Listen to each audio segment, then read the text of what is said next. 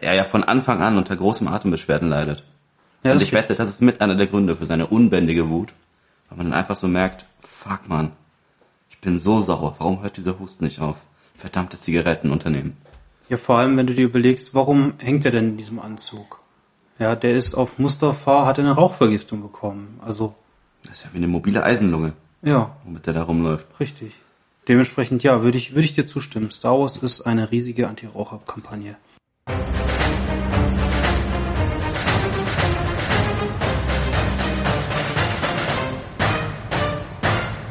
Äh, ich habe mir über was anderes Gedanken gemacht, nämlich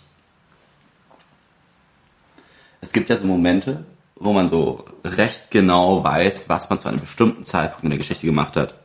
Ja. In Deutschland gehört zum Beispiel ähm, Der der. Juli 2014 dazu, als Deutschland die Fußball-WM gewonnen hat. Da haben sehr viele Leute dann noch recht genaue Erinnerungen dran, was an dem Abend passiert Ich ist. dachte, du meinst jetzt so wichtige Sachen wie den Mauerfall. Ja, der, Mauerfall, das wäre äh, im November 89 gewesen Ja. oder auch der Tag der deutschen Einheit, der 3. Oktober 1990, der zufälligerweise auch mein Geburtstag ist. Was ein Zufall. Ja, klar.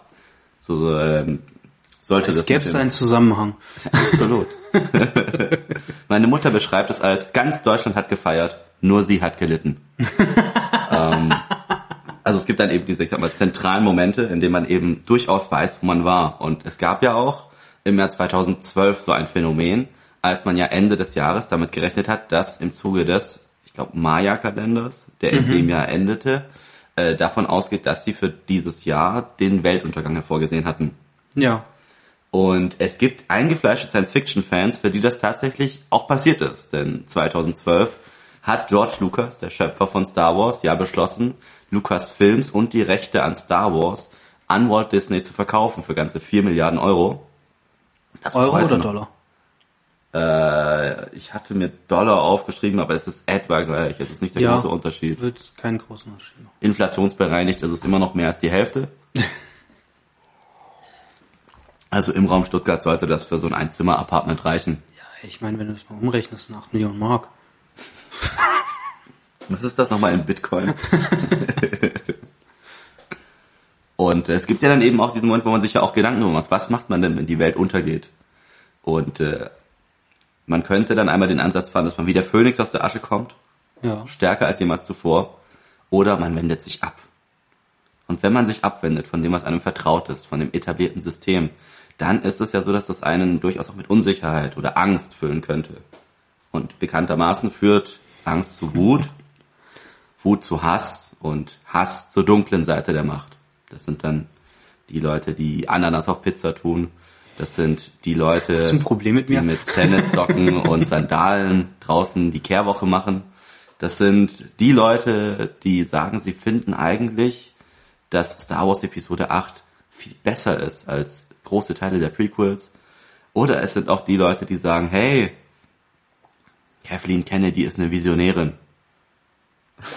Und damit herzlich willkommen zum Streitgespräch Star Wars vor und nach Disney. Mhm. Passend dazu hat Philippe heute ein weißes Shirt an. Richtig. Und ich ein schwarzes Shirt, damit wir gleich mal wissen, wer auf welcher Seite steht. Offensichtlich bin ich auf der dunklen Seite, denn äh, ich werde heute, sagen wir mal, oh. Philippe hat auch ein schwarzes Shirt vorbereitet und hat es gerade vor mir ausgebreitet. Ja, auf dem Chewbacca mit einem Crips Stirnband ist und Tupaca draufsteht. Ja. Äh, ja. Wahrscheinlich wird es so sein. Also wir haben jetzt noch nicht großartig vorher gesprochen, aber ähm, möglicherweise wird es so sein, dass Philippe die unschuldigen Jedi vertritt, die äh, mit den Originalfilmen aufgewachsen sind und äh, alles, was danach kam, ist einfach nur böse.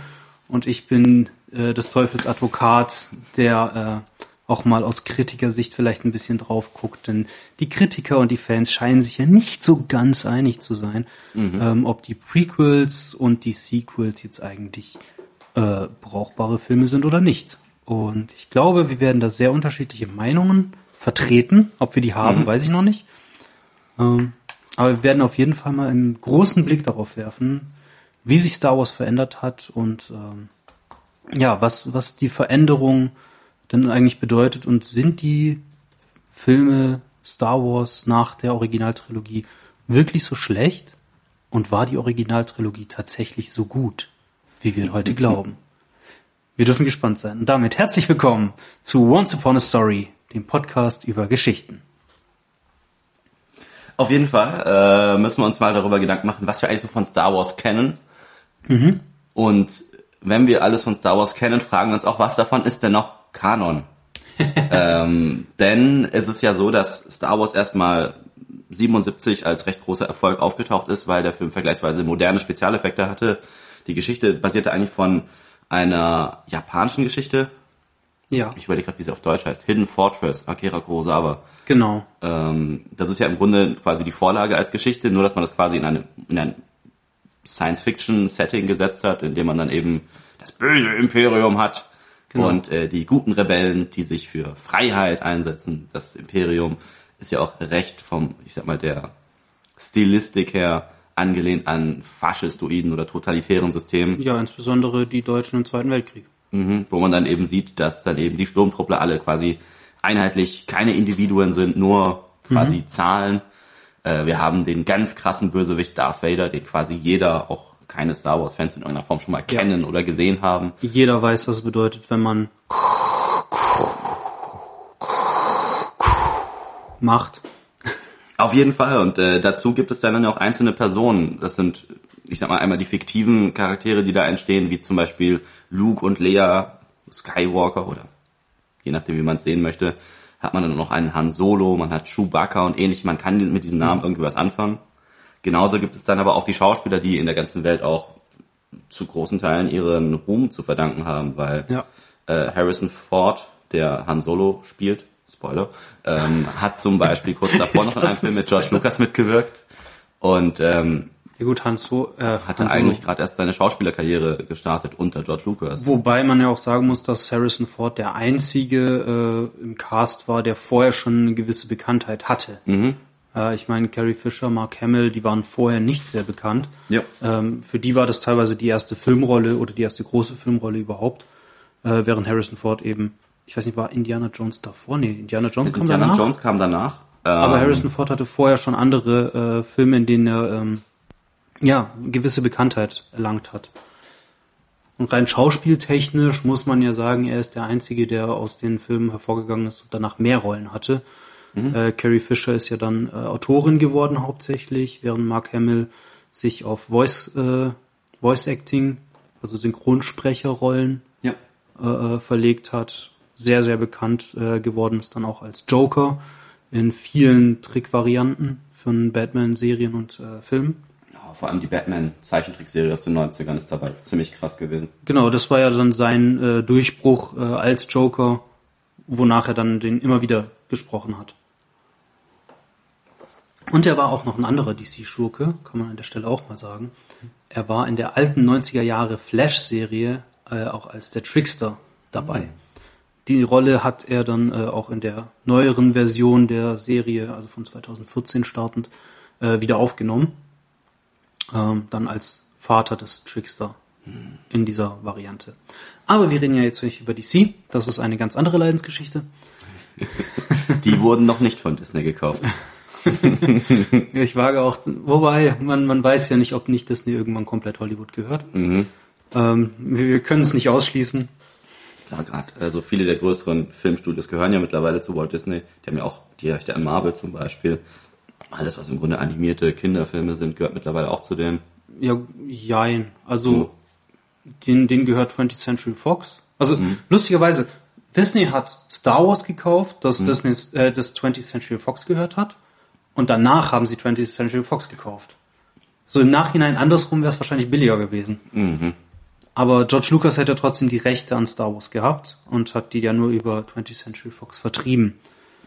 Ähm, und dann gehört ihnen noch, wie du sagst, Marvel. Genau, denen gehört wahnsinnig viel. Ihre eigenen Sachen noch dazu. Pixar gehört denen. Ähm, das, was denen noch nicht gehört, ist Warner Brothers, Universal und DreamWorks. DreamWorks als großer äh, Konkurrent in Sachen äh, Animation. Mhm. Ja, also Kung Fu Panda, äh, na, wie heißt der Schreck und solche Sachen, die ganzen Spin-offs, How to Train Your Dragon, das sind ja auch große IPs, ähm, die nicht Disney gehören. IP für Intellectual Property. Äh, Dankeschön. Alles gut. Manchmal vergisst man völlig, dass äh, nicht jeder irgendwie Sie sind nicht in unserer Bord ist. Blase. genau. Wer weiß, ob Leute außerhalb unserer Blase uns überhaupt hören. Noch nicht. Wer weiß. Vielleicht Ob machen wir das einen großen Skandal oder sowas.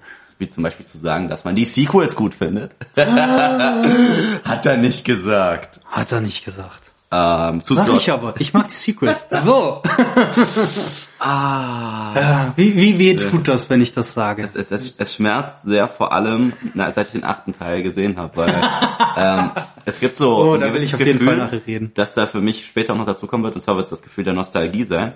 Oh ja, Und das, ist gerade im achten Film dann ein ganz, ganz großer Konflikt, auf den wir dazulaufen werden. Oh ja, das Ähm, ist tatsächlich auch für mich ein ganz großes Thema, äh, das ich, auf das ich mich schon freue, darüber Mhm. zu reden, weil ich glaube, Nostalgie äh, und Emotionen, also wie du sagst, das Gefühl, Mhm. ich glaube, das ist ganz, ganz großes Thema, wenn man über Star Wars spricht und besonders über alles, was neu in den Star Wars Kanon hinzukommt. Oh ja, gerade weil Star Wars ja im Prinzip Science Fiction ist, weil es spielt Das spielt im Weltraum. Es spielt zwar vor langer, langer Zeit in einer weit entfernten Galaxis, wie sie am Anfang behaupten, Genau. aber es gibt Roboter, es gibt Laserschwerter, es gibt Raumschiffe mit Hyperraumantrieben. Ähm, das heißt, da gehen wir schon davon aus, dass die ein bisschen weiter sind, als wir es heute sind. Ja. Sie haben vermutlich auch funktionierendes Internet und zuverlässige S-Bahnen. Das sind so Dinge, da kann man in Baden-Württemberg nicht immer von ausgehen. Also wenn man sich manche Serien so anguckt, ja, das ist das öffentliche Personentransportsystem auf den meisten Planeten funktioniert tatsächlich Ja, richtig. echt gut. Ich habe selten von irgendwelchen Verspätungen von irgendwelchen Zügen gehört. Ja, scheiß auf die Energiekriege aus Blade Runner, es werden die ÖPNV-Kriege bei uns. Ich glaube auch. Bahn Wars. So das nächste Franchise. Jedenfalls das würde ich äh, ist quasi der, der Schöpfer von Star Wars, äh, also der Regisseur, ähm, George Lucas, Ja.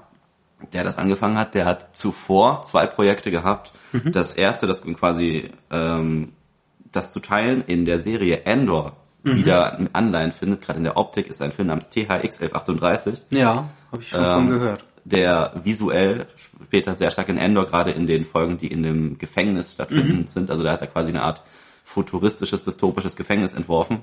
Sehr, sehr interessante Optik. Mhm. Äh, aber der Film war wirtschaftlich jetzt nicht so der erfolgreiche. Ja. Der Film, der erfolgreich war, gerade vor Star Wars, war American Graffiti, in dem er dann nämlich auch Harrison Ford mit reingebracht hat. Mhm. Ja. Wodurch Harrison Ford sich dann quasi auch als Schauspieler äh, nicht etablieren konnte, aber zumindest mal ein erstes Ausrufezeichen setzen Ja, konnte ja. Bevor dann 1977 der ganz hervorragende Star Wars rauskam, der zu Teilen zum Beispiel in Tunesien gedreht wurde, Mhm. wo es eine Stadt namens Tatooine gibt. Angelehnt an dem ganz hervor, an dem wunderschönen Wüstenplaneten Tatooine. Ja. Falls jemand Sand nicht mag, ihr seid auf der falschen Seite des Tisches. Genau äh, auch in dieser Reihenfolge. Also die Stadt wurde nach dem Planeten benannt, den George Lucas Jahre später dann äh, erfunden hat. Ja, genau, das ist so wie mit, mit Toto, die einen ganz hervorragenden Song geschrieben haben, nachdem später ein Kontinent benannt wurde, Genau. Afrika. Genau. So macht man das heutzutage. Ich warte ja auch darauf, dass dann irgendwann ein Planet Once Upon a Story oder so heißt. Ich weiß nicht, ob das ein guter Planetenname ist. Ich glaube, das ist eher ein Stadtname, würde ich sagen. Finde ich okay. Storyopolis. Ja, genau sowas. Vielleicht müssen wir unseren Podcast jetzt umbenennen. Storyopolis. Kommt noch, kommt noch. Das Wenn dann Zuhause die, der großen Wenn dann die. Fritz Lang Episode kommt. Das Gott. wird schwere Kost. Das wird vor allem schwer umzusetzen ohne ihn. Oh ja. Ich meine, aber was, was wir da wieder alles brauchen. Wir müssten uns erstmal auf den Auch Originalfilm einigen. Und äh, neue Technologien, um Tote zu erwecken. Ah, das wird teuer. Mhm. Das wird teuer. Deswegen brauchen wir eure Spenden. Nein. Soweit sind wir noch nicht. Noch nicht. Im Gegensatz zu solchen Filmen ist es ja bei Star Wars, ich sag mal, vergleichsweise eingängig. Mhm. Vor allem, wenn wir uns die Originaltrilogie, auch wenn sie mit Episode 4 bis 6 beschrieben ist, ähm, sind das ja quasi die Filme, die man zuerst schauen kann. Kann es. Wir werden uns später noch über die Reihenfolge Ja. unterhalten müssen bei Müssen Star wir? Wars. Müssen wir? Ja. Wir kommen nicht dran vorbei. Äh, aber es ist so, dass zumindest rein chronologisch, dass die ersten Filme sind, die herausgekommen sind. Richtig. Star Wars Episode 4, eine neue Hoffnung, äh, ist der erste Film, in dem dann mit Alec Guinness als altem Ben Kenobi oder wie wir später herausfinden, Obi-Wan Kenobi, äh, ganz hervorragend als Mentor fungiert, bis er in einem etwas langsamen Schwertkampf dann Darth Vader unterliegt. Ja, aus heutiger Sicht langsam. Damals war das mit Sicherheit bombastisch anzugucken, wie da zwei äh, Leuchtstäbe aneinander prallen. Wobei man auch sagen muss, dass Alec McGuinness die Rolle als Obi-Wan oder Star Wars insgesamt nicht sehr zugetan war. Der Typ war Hardcore Christ und fand die ganze Sache mit der Macht ehrlich gesagt gar nicht so geil. Aber dafür hat das sehr gut verkörpert. Also er war am Ende halt doch Schauspielprofi, muss man sagen. Auf jeden Fall. Äh, Wir haben dann auch noch, also quasi dort gerade zu Beginn, eben diesen Konflikt zwischen Rebellen und äh, Imperium, wo man so irgendwie merkt, okay, das Imperium scheint irgendwie quasi die vorherrschende Macht zu sein. Ja. Die haben die Jagd aufgenommen auf einige Rebellen, wo sie dann Prinzessin ähm, Leia? Lea, ja, ich, ich muss kurz, Lea Padme, Lea Padme. Das, Nee, ist echt, Lea das sind so Organa. viele Namen, ja. Es ist also Prinzessin Lea Organa, eigentlich Lea Skywalker, aber das ist ein anderes Aber Thema. das finden wir es später raus. Genau, gespielt von der wundervollen Carrie Fisher, dann gefangen nimmt, weil sie Pläne für den Todesstern aufgenommen hat. Der Todesstern ist äh, quasi keine Raumstation, nee, kein Mond, sondern eine Raumstation, aber groß wie ein Mond. Genau. Ein riesiges Stahlkonstrukt, welches in der Lage ist, Planeten zu zerstören mit seiner riesigen Kanone. Und äh, es gibt Pläne von den Rebellen, um eben diese Superwaffe zu zerstören. Also es gibt Pläne des Todessterns, den die Rebellen geklaut haben, ähm, um eine Schwachstelle für den Todesstern zu finden. Aber ich glaube, plotmäßig müssen wir gar nicht so viel bei Star Wars erklären. Zum Glück kennen die Äh, Leute das Ich glaube, das kennen die meisten Leute. Ähm, wir werden uns aber sicherlich über einige Einzelheiten auf jeden Fall noch unterhalten können, die teilweise extrem interessant sind. Na klar, also wir haben eben Star Wars, ich sag mal, Episode 4, 5, 6, wo wir dann merken, okay, Episode 4 ist so der Start, wo wir sagen, das ist der Beginn der Geschichte. Wir merken, es sind, Es ist der Beginn der Erzählung. Oh, Wobei, je, je nachdem, wie man sieht, also es war der, es war der Beginn der Geschichte von Star Wars in unserer Welt. Sagen wir es so. Das- das ist Ich legitim, glaube, ich ja. glaub, das wäre faktisch gesehen Ja. korrekt. äh, wir haben dann eben eine Welt, die uns gezeigt wurde, die sehr interessant ist, weil gerade dieses, ich sag mal, World Building, dieses Drumherum präsentieren, dass es eben Außerirdische gibt, die einfach in einer Bar Musik machen. Ja. Da, da, da, da, da, da, da, da. In Oder einer dann- Kantina, das einfach aus dem Mexikanischen entnommen wurde. Ja. Äh, dass wir dann eben sehen, okay, diese ganzen Außerirdischen leben irgendwie zusammen mit menschlichen Wesen, in irgendeiner Form kommt man miteinander klar. Ähm, und die haben Probleme, die, ich sag mal, gar nicht so weltfremd auf uns wirken. Ja. Es gibt eben Wegelagerer, wenn man sich in, äh, ich sag mal, in einsamen Gebieten rumtreibt. Es gibt quasi Machtkämpfe darum, welches die vorherrschende Struktur sein sollte, die Rebellion oder das Imperium. Ja. Es gibt ähm, Bösewichte, es gibt Leute, von denen man sagt, okay, sie haben irgendwie eine Art, äh, ein sehr abstraktes Konzept, das sich die Macht nennt, äh, die dann quasi eine gute wie eine böse Seite hat, oder eine helle oder eine dunkle. Ja. Ob das jetzt, ob eine davon zu bevorzugen ist, den totalen Sieg erreichen sollte, Ja, oder ob es ein Gleichgewicht gibt, das erstrebenswert wäre, ist eine Sache, die dann eher so Thema in den Prequels ist. Episode 1 bis 3 wird dann immer Richtig. gesagt, er ist der Auserwählte. Ja, ja. In, in den äh, Episoden 4, 5, 6 ist die Macht und die Jedi ja eher so was Hintergründiges. Also für Luke ist es natürlich wichtig, weil das ist eine Religion, die lernt er jetzt plötzlich kennen und äh, radikalisiert sich. Ähm, also man, man kann ja wirklich Star Wars auch äh, einerseits so sehen, okay, es gibt das böse Imperium und die guten Rebellen, die dann dagegen kämpfen für ihre Freiheit. Auf der anderen Seite kann man sagen, äh, Luke Skywalker ist ein äh, junger Mann, der von einem alten religiösen Fanatiker dazu verleitet wird, sich selbst zu radikalisieren, äh, um gegen die herrschenden, egal wie legitim sie sind, äh, aufzubegehren und sich einer Terrororganisation anzuschließen. Äh, je nachdem, aus wessen Perspektive man sich das anschaut. Und das ist ja das, was auch Star Wars irgendwie nicht uninteressant macht. Äh, es ist eine sehr schwarz-weiß gemalte Welt mit ganz klaren guten, ganz klaren bösen Charakteren, ähm, was man auch äh, deutlich äh, visu visualisiert. Ja. Ja, wir haben Prinzessin Leia, die komplett in weiß gekleidet ist in Episode 4, während Darth Vader komplett in schwarz gekleidet ist. Wir haben die Sturmtruppen, die weiße Rüstungen über schwarzen Anzügen tragen. Das heißt, die tun so, als wären sie die Guten, obwohl sie natürlich zum bösen Imperium gehören.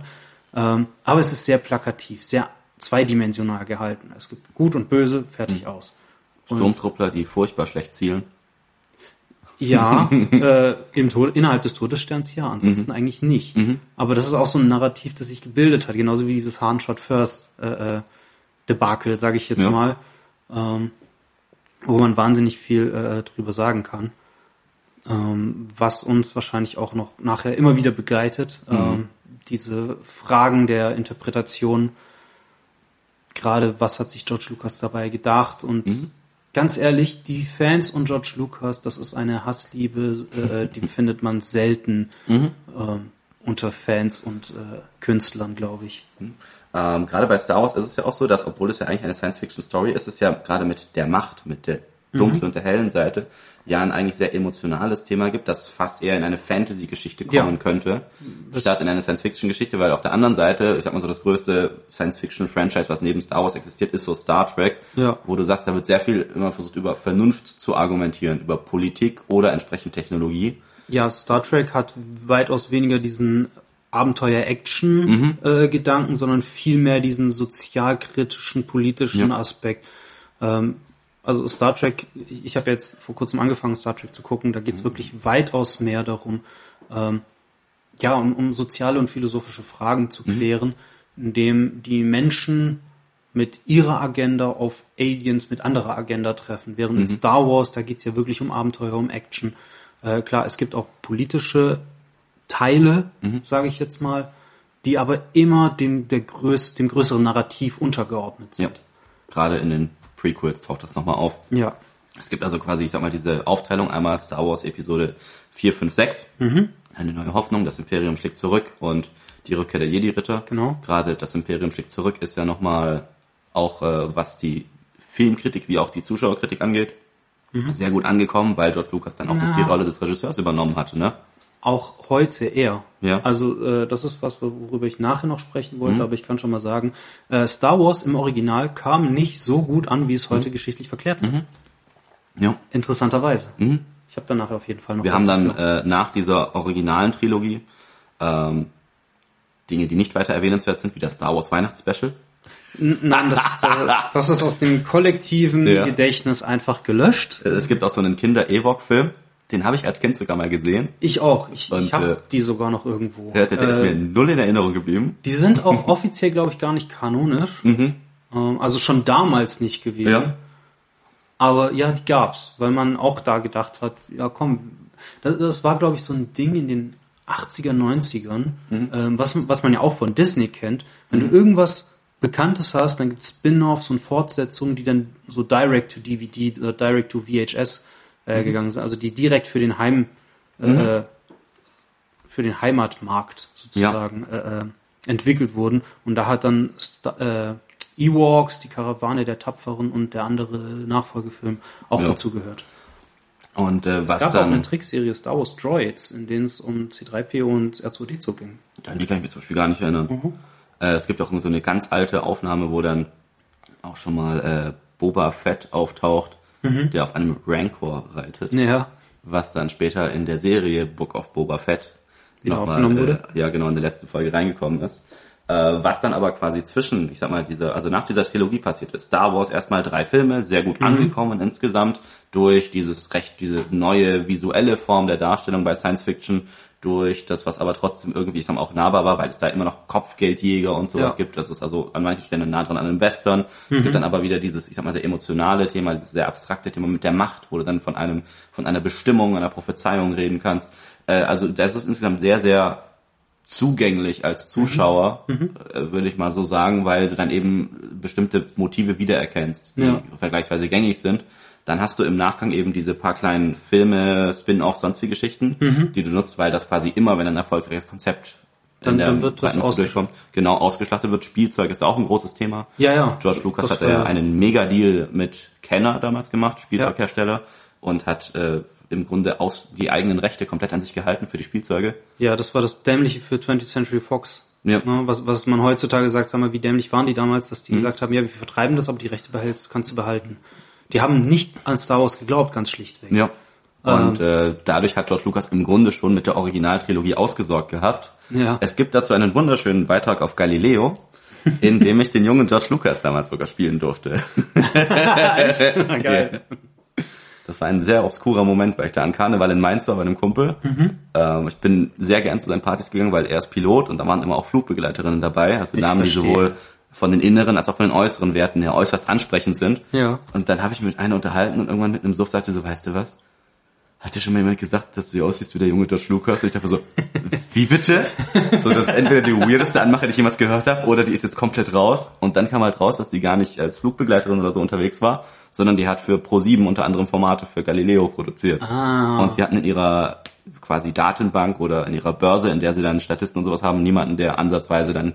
Jung genug da rankam. Und in meinem Fall halt, ich sag mal, Backenbart hoch, Koteletten runter. Ja. Mit einem entsprechenden Strickpulli hat das ganz gut funktioniert. Der Strickpulli war sehr hässlich und Mhm. Ja. das Museum war nicht beheizt. Das war das Star Wars Museum in Mönchengladbach. Wunderschönes Museum. Besucht's aber bitte eher im Sommer. Ja, du warst dann froh über den Strickpulli, oder? Auf jeden Fall. Es war ultra kalt. Cool, das wusste ich selber auch noch nicht. Ja, siehst du. du Lucas warst. Das ist also eine emotionale Schön. Verbindung auf mehreren Ebenen damit. Schön, schön. Ähm, du hast dann quasi nach der Originaltrilogie und der entsprechenden, ich sag mal, Zweitverwertung hinten raus äh, eher ein Universum, das auf Literatur aufbaut. Du hast zum Beispiel Mhm. die Thrawn-Trilogie, geschrieben von Timothy Zahn äh, und viele weitere Bücher und Comics, die in der Star Wars-Welt erschienen sind. Weißt du, ob Thrawn dann der Admiral Thrawn ist, der, der Ja. Chiss aus den ähm, Rebels? Rebels? Ja, genau, Um das den ist der, der da Ah, okay. auftaucht, genau. Äh, Also es gibt den Admiral Thrawn, das ist dann so ein ebenfalls eine sehr, ein sehr hochrangiger ähm, Mann in der imperialen Struktur, der blaue Haut hat. Ich weiß nicht mehr genau, was für eine Sorte von Außerirdischen Das ist. sind Chiss heißen die. Ja, okay. Ja, genau. Und, Einer der äh, Mhm. ganz wenigen, der fürs Imperium arbeitet und kein Mensch ist. Wa- Was ich, wo ich vorher eigentlich einsteigen wollte. Wir hatten Mhm. äh, das vorher, dass man ähm, gerade am Anfang auf Tatooine Mhm. in Episode 4 sieht man in Mos Eisley wahnsinnig äh, äh, ja eine riesige Diversität an Aliens, Ja, ähm, die später im Film so gut wie gar nicht mehr vorkommt. ja. Ähm, dann erst auch wieder in späteren Filmen. Mhm. Ähm, auf, auf, in Episode 5 sehen wir auch sehr wenig andere Spezies. Da sehen wir gerade mal Yoda Mhm. als einzigen. Ähm, ein paar bei den Rebellen. Und dann auch wieder erst in Episode 6 auf Tatooine sehen wir Ja. Mhm. wieder verschiedene Alien-Spezies. Aber die meisten Figuren, denen wir folgen und die meiste Zeit in der Originaltrilogie Mhm. sehen wir eigentlich nur Menschen. Ja. Obwohl ja immer wieder ge- angedeutet wird, es gibt andere Wesen, es gibt Ja. sehr viel anderes, was da vorkommen kann. Und äh, gerade im Imperium siehst du ja auch, dass es sehr auf Menschen zu, fokussiert zu sein scheint. Ja. Zumindest nehmen wir das so an, weil wir ja nicht unter die Sturmtrupplerhaube sehen können. Natürlich. Einerseits das und andererseits ähm, ist es wahrscheinlich sehr viel einfacher gewesen, einfach Leute Klar. nicht in irgendwelche solchen Kostüme zu stecken, damit sie nach Aliens aussehen. Wir haben dann also auch, ich sag mal, so ein gewisses Bunt gegen Eintönigkeit Thema, was man da nochmal so reindrücken kann. Ja. Ähm, Ja, Uniformierung ist halt ein ganz großes Ding. Richtig. Und äh, wir haben dann eben, nachdem dann in den, ich sag mal, diese Filmgeschichte an sich dann erstmal so zeigt, okay, wir haben quasi ein, ein böses, totalitäres, faschistoides System, das dann quasi gegen Vielfalt, gegen die sich selber zumindest als helle oder gute Seite äh, sehenden Rebellen kämpft und merken dann, okay, das ist ein Konflikt, in dem man sehr schnell weiß, wer eben gut und böse ist. Das ist wie wenn ich auch Herr der Ringe oder so schaue. Ich weiß Ja. bei bis auf, Ja, ich sag mal, bei eigentlich allen Figuren, außer vielleicht Gollum und Boromir am Ende, als er quasi dem Ring verfällt, Mhm. auf welcher Seite sie stehen, ähm, was dann äußerst hilfreich ist. Und bei Star Wars hast du halt vielleicht noch mit Han Solo am Anfang eine Typen, wo du nicht so richtig weißt, okay, wird er jemanden verraten oder Ja. nicht, weil er eigentlich selber ein Halunke ist. Genau. Äh, aber sonst ist recht klar, wo die Fronten verlaufen. Mhm. Und ähm, du hast dann quasi, ich sag mal, in der Originaltrilogie eine vergleichsweise einfache Geschichte, weil es halt darum geht, okay, die Rebellen möchten das Imperium besiegen Ja. die Rebellen besiegen das Imperium und dann wird quasi alles besser. Mhm. Da wird ja nicht groß auf Politik zum Beispiel eingegangen. Richtig, genau. Die Ähm, Politik ist da zweitrangig. Also man, auch was das Imperium angeht, das Einzige, was wir tatsächlich sehen, wir sehen am Anfang, ähm, dass das Imperium irgendwelche Rebellen verfolgt. So, das ist jetzt insoweit nichts Krasses, sage ich mal. Natürlich werden Leute, die versuchen, dein Regime zu stürzen, wie auch immer das geartet ist, äh, erstmal bekämpft, weil du willst ja dein Regime nicht gestürzt sehen. Das würden wir ja auch machen, wenn jemand äh, unsere Bundesrepublik angreifen würde, würden wir die erstmal verteidigen. Bis auf Bayern. Bis auf Bayern. Ja gut, Bayern verteidigt sich selbst. Ich frage mich, warum die eigentlich noch in der Bundesrepublik sind. Die wollen doch sowieso eigentlich was eigenes sein. Naja. Ähm, dann sehen wir einmal, dass sie Alderan zerstören und dann, wie sie die Rebellenbasis angreifen. Das heißt, mit der Zerstörung von Alderan, das ist unser einziger wirklicher visuell sichtbarer Hinweis darauf, dass das Imperium böse ist. Alles andere kriegen wir nur durch Erzählungen mit. Ja. Nur durch, klar, die Art und Weise, wie die Geschichte erzählt wird. Wir folgen natürlich den Helden, die gegen das Imperium kämpfen. Und allein daraus bildet sich unsere Meinung, das Imperium ist böse. Aber würden wir jetzt einen Film aus Sicht des Imperiums sehen, würden wir einfach nur sehen, okay, da sind Leute, die versuchen unsere Orten, das sind Anarchisten, das sind äh, äh, irgendwelche Terroristen.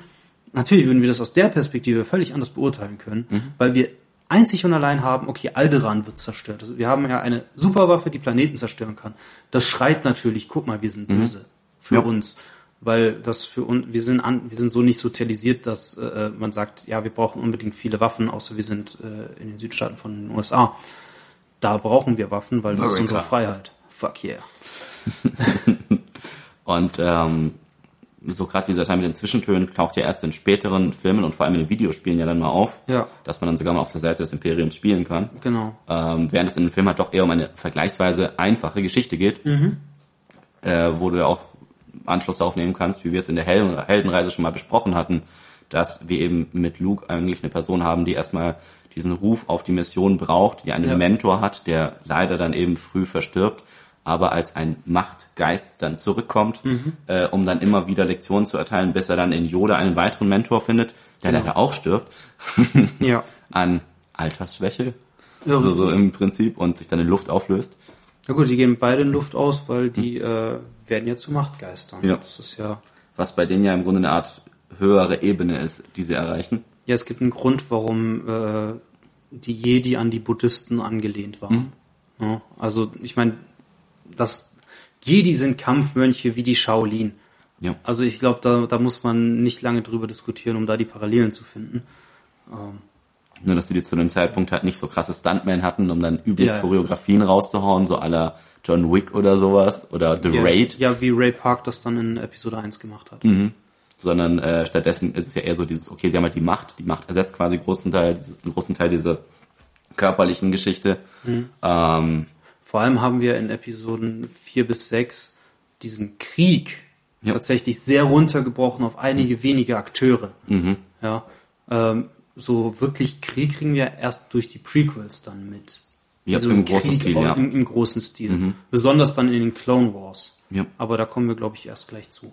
Genau, also in, ich sag mal, der Originaltrilogie wird immer wieder auf die, vor allem zu Beginn, über die Klonkriege gesprochen, äh, weil man dann sieht, okay, Nur einmal es erwähnt. wird eigentlich erwähnt von Obi-Wan und danach kommt es nicht Ja, mehr groß. ja, Luke Skywalker sagt, ihr habt den Klonkriegen gegeben. Genau, genau, Das war ja. der einzige Erwähnung Ja, davon. und, und dann wird aber zumindest darauf aufmerksam gemacht, dass Obi-Wan und Anakin Skywalker, also der Vater von Luke Skywalker, sich kannten, Ja. dass sie ein gutes Verhältnis zueinander hatten Ja. und dass Darth Vader da eine Rolle mit drin spielt, weil er quasi den Vater, also Anakin Skywalker, getötet, getötet haben soll.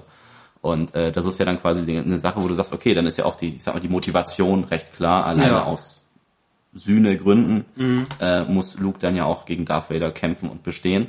Ja. Er muss seine Ausbildung zum Jedi abschließen und ähm, Weil die Konfrontation ja recht spät kommt. Die kommt ja, Ja. Mhm. eigentlich erstmal in Episode 5, die erste Konfrontation für, Das zwischen ist den richtig, beiden. Äh, nachdem Luke noch viel, viel mehr motiviert ist. Mhm. Also er weiß, zu dem Zeitpunkt weiß er, Darth Vader hat was mit seinem Vater zu tun. Ja, er glaubt, er hat ihn getötet. Aber zu dem Zeitpunkt, in dem er sich Vader stellen will, tatsächlich, vorher flieht er ja auch auf, Mhm. auf Hoth, flieht er ja erstmal mit den anderen Rebellen, äh, Mhm. geht dann ins Dagobah-System, um sich weiter ausbilden zu lassen, bricht seine Ausbildung ab, weil seine Freunde sind in Gefahr. Mhm. Das ist ja eine noch nachvollziehbarere und äh, direktere Motivation Mhm. als der, der hat irgendwann mal in der Vergangenheit was mit meinem Papa zu tun ja, gehabt. äußerst nobel. Man könnte sagen, es war nobel, Ja. ja. Trotzdem an unsere Zuhörer, versucht eure Ausbildung nicht abzubrechen. Wir brauchen Fachkräfte in diesem Land. Richtig. Sagt einer, der studiert hat. ich bin sowas von Oh. keine Fachkraft. Jedenfalls haben wir dann eben quasi diese Originaltrilogie, die halt diesen Konflikt insgesamt auftaucht, ähm, aufzeigt, der sehr eindeutig äh, abgrenzbar ist, also was die Ja. Parteien angeht, die beteiligt sind, was ihre Interessen angeht. Und äh, wir haben aber, nachdem das Ganze rum ist, streng genommen keine Verknüpfung zu, wie geht es jetzt weiter. Ja, Weil wir wissen, okay, die Rebellion hat gewonnen, fertig. Ende. Es, es wird jetzt So- wahrscheinlich eine neue Republik ausgerufen und äh, alles ist Friede, Freude, Eierkuchen. Ja, da wird dann, werden dann irgendwelche Planeten gezeigt, in den Menschen jubeln. Ja. Äh, ich hatte gerade als Kind überhaupt nicht verstanden, was für Planeten das sind. Ja, es Weil- wurden ja auch später dann wieder neue eingefügt. Genau, und dann also das- Naboo kam erst nach Episode 1 dann Ja. rein. Beziehungsweise 2004 war ja dann diese Special Edition, die dann neu dazugekommen ist. Also du siehst dann einen Planeten und denkst so, okay, cool. Und dann taucht da irgendwie noch ein Machtgeist auf und denkst du so, okay, wer ist das? Ja. Ist das der Papa? So. Moment. Ja, in der Special Edition war es dann eben äh, Hayden Christensen, der Mhm. Anakin Skywalker gespielt hat. Wer dann die Prequels gesehen hat, der hat dann die Verbindung sehr schnell Mhm. aufbauen können. Und ähm, nachdem dann in den 90er, in den, also ich sag mal, in den späten 80ern und 90ern dann überwiegend die Literatur, also Bücher und Ja. Comics, neuen Content geliefert haben für die Star Wars Welt, Sehr, sehr viel. ähm, kam dann erstmal in den 90ern noch eine digital überarbeitete Version von George Lucas, Genau. die eher Spott und Häme äh, auf ihn gezogen hat, Ja. weil sich dann so ein bisschen die Frage stellt, okay, warum hast du das überhaupt getan? Mhm. So, so neue technische Mittel, soweit cool. George Lucas hat ja immer wieder neuere Technik verwendet. Nicht ganz so visionär wie James Cameron, ähm, aber, er Aber hat das ja, war immer sein Ding, genau. ja, also gerade in den, dem, was dann die Prequels sind, hat er ja zum Beispiel sehr viel Greenscreen-Technologie verwendet, die zu dem Zeitpunkt ja noch recht neu war. Ja, vor allem, also er hat ja ähm, Episode, also wenn ich das richtig verstanden habe, er hat ja Episoden 1 bis 9 geschrieben gehabt, bevor er den ersten Film überhaupt gedreht hat. Ähm, anschließend hat er dann Episode 4, 5, 6 gedreht, was für ihn wahrscheinlich auch einfach so am einfachsten war. Weil wenn man sich anguckt, was in Episode 1 bis 3 abgeht, dieses ganze politische, diese großen Klonkriege, äh, da war er technisch einfach noch nicht so weit, Ja. ähm, um die umzusetzen. Die Originaltrilogie, die kam mit vergleichsweise wenig Technologie aus, im, Ver- äh, äh, wenn man sich das anguckt. Und hat ja sehr gut funktioniert für ihn.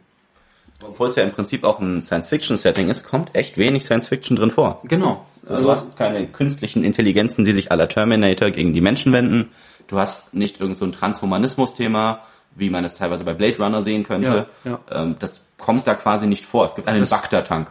Richtig, Wow. we- weswegen äh, Star Wars ja auch, also ich persönlich nenne es ja Science Fantasy und Märchen. Ja. Ähm, nicht nur aufgrund dessen, dass es eben äh, es war einmal beginnt, sondern eben auch durch diese ganz klare Abgrenzung von das ist gut, das ist böse. Ähm, aber George Lucas hat von vornherein in neuen Episoden gedacht. Das heißt, diese Prequels, die hat er sich nicht im Nachhinein ausgedacht, sondern das war vor, von Anfang an sein Plan. Und er hat äh, gewartet, bis Jurassic Park rauskam. Dann erst hat er gesehen, okay, jetzt ist die Technologie so weit, dass ich das, was ich erzählen möchte, auch erzählbar ist. Und gleichzeitig äh, muss man ja sagen, George Lucas ist ein wahnsinnig schlechter Dialogeschreiber. Das hat ihn auch nie interessiert. Ja. Also das hat er auch von sich selbst gesagt. Er ist ein visueller Director, er ist, er ist ein visueller Künstler. Deshalb waren die äh, auch in den äh, Originaltrilogien die Dialoge sind nicht besonders geil. Muss man wirklich mal anerkennen. Und ähm, ja, viele haben ja dann in den Prequels die Dialoge äh, hart kritisiert, wo man aber sagen muss, sorry, das war ja auch schon in Originalen so. Klar, was in dem Moment, das ist dann nämlich dann der Punkt, an dem zum ersten Mal ein solcher Nostalgiefaktor zu einem größeren äh, Ausmaß reinkommt. Weil du hast dann die Leute, die quasi mit der Star Wars Originaltrilogie groß geworden sind. Genau.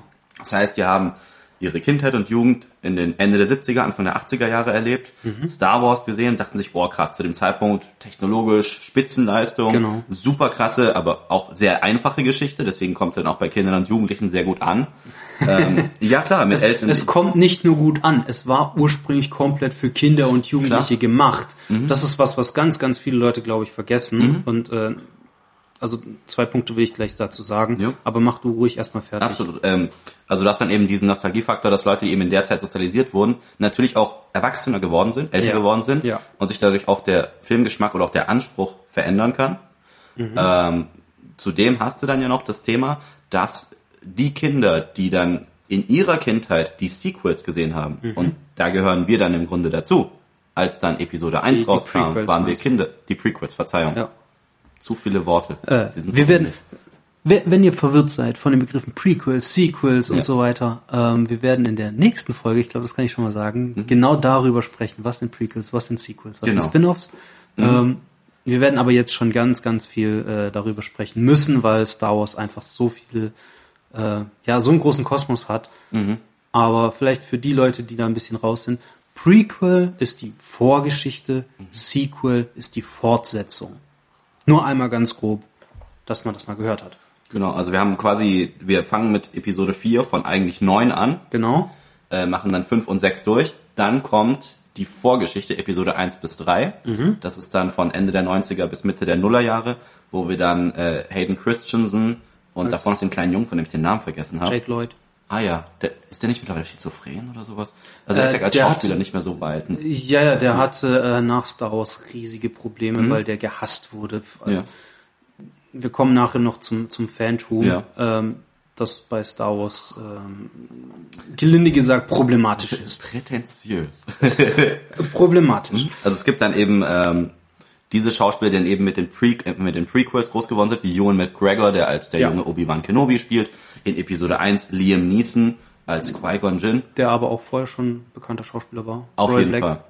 Ja klar, auf jeden Fall. Also der, der, da da geht's jetzt nicht darum zu sagen, dass sie damit ihren Durchbruch hatten, sondern Richtig, darum, dass ja. da eben neue aber wir hatten neue Schauspieler, neue Gesichter. Wir Genau. hatten äh, die, die Natalie Portman als Padme, Mhm. Padme Amidala.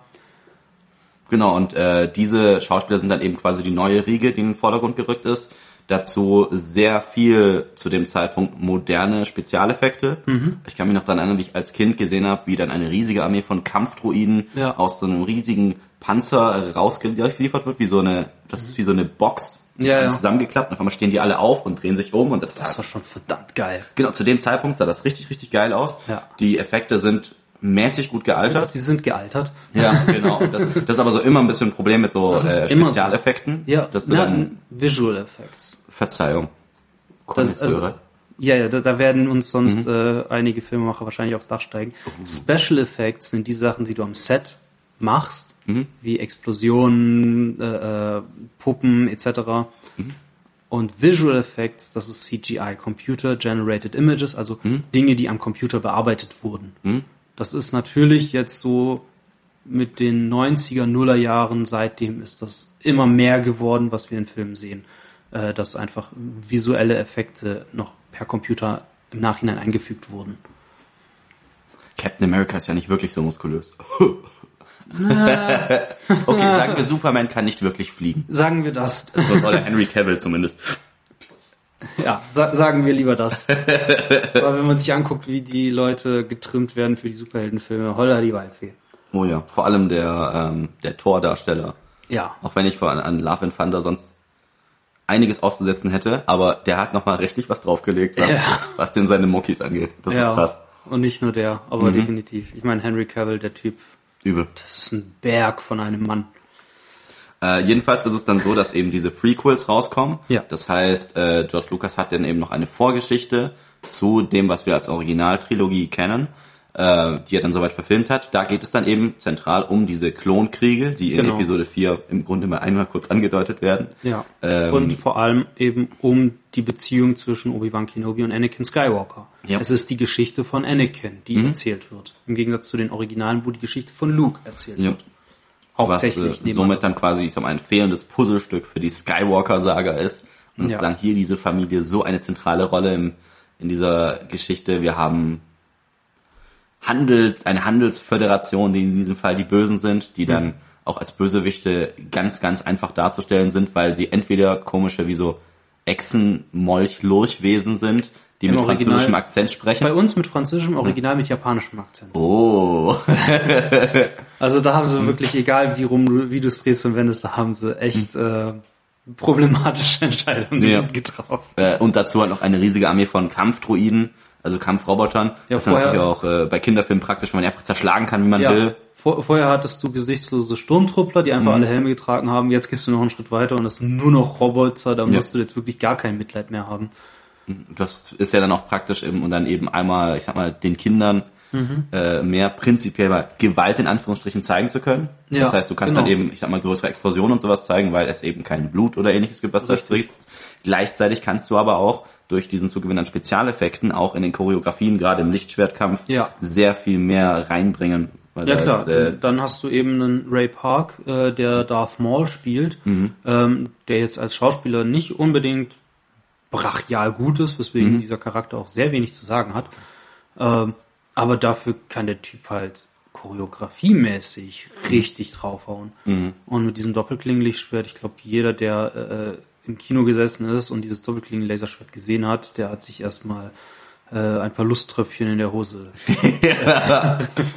Das ist diese Kombination aus dem, dem Laserschwert, das einfach plötzlich eine zweite Klinge hat, wo du denkst, Ja. das habe ich noch nie gesehen. Ja. Und der Soundtrack. Ja. Denn Duel of the Fates ist so, so also der gesamte Soundtrack von Star Wars ist überragend. Und bis aber das ist heute noch mal auch dieses eines- eine Stück. Und bis heute auch eines der besten Laserschwertkämpfe überhaupt. Ähm, diese 2 gegen 1 Situation. Auch spätere Laserschwertkämpfe waren fantastisch in den Prequels und auch in den Sequels. Da gab es schöne und weniger schöne Choreografien. Aber ich glaube an das äh, Duel of the Fates, dieses Duell Darth Maul gegen Qui-Gon Jinn und Obi-Wan, da ist einfach so schwer ranzukommen, weil man einfach gemerkt hat, dieser, dieser Ray Park, der Darth Maul Darsteller, der hat sich wahnsinnig viel Mühe gegeben, diese Choreografie hinzukriegen.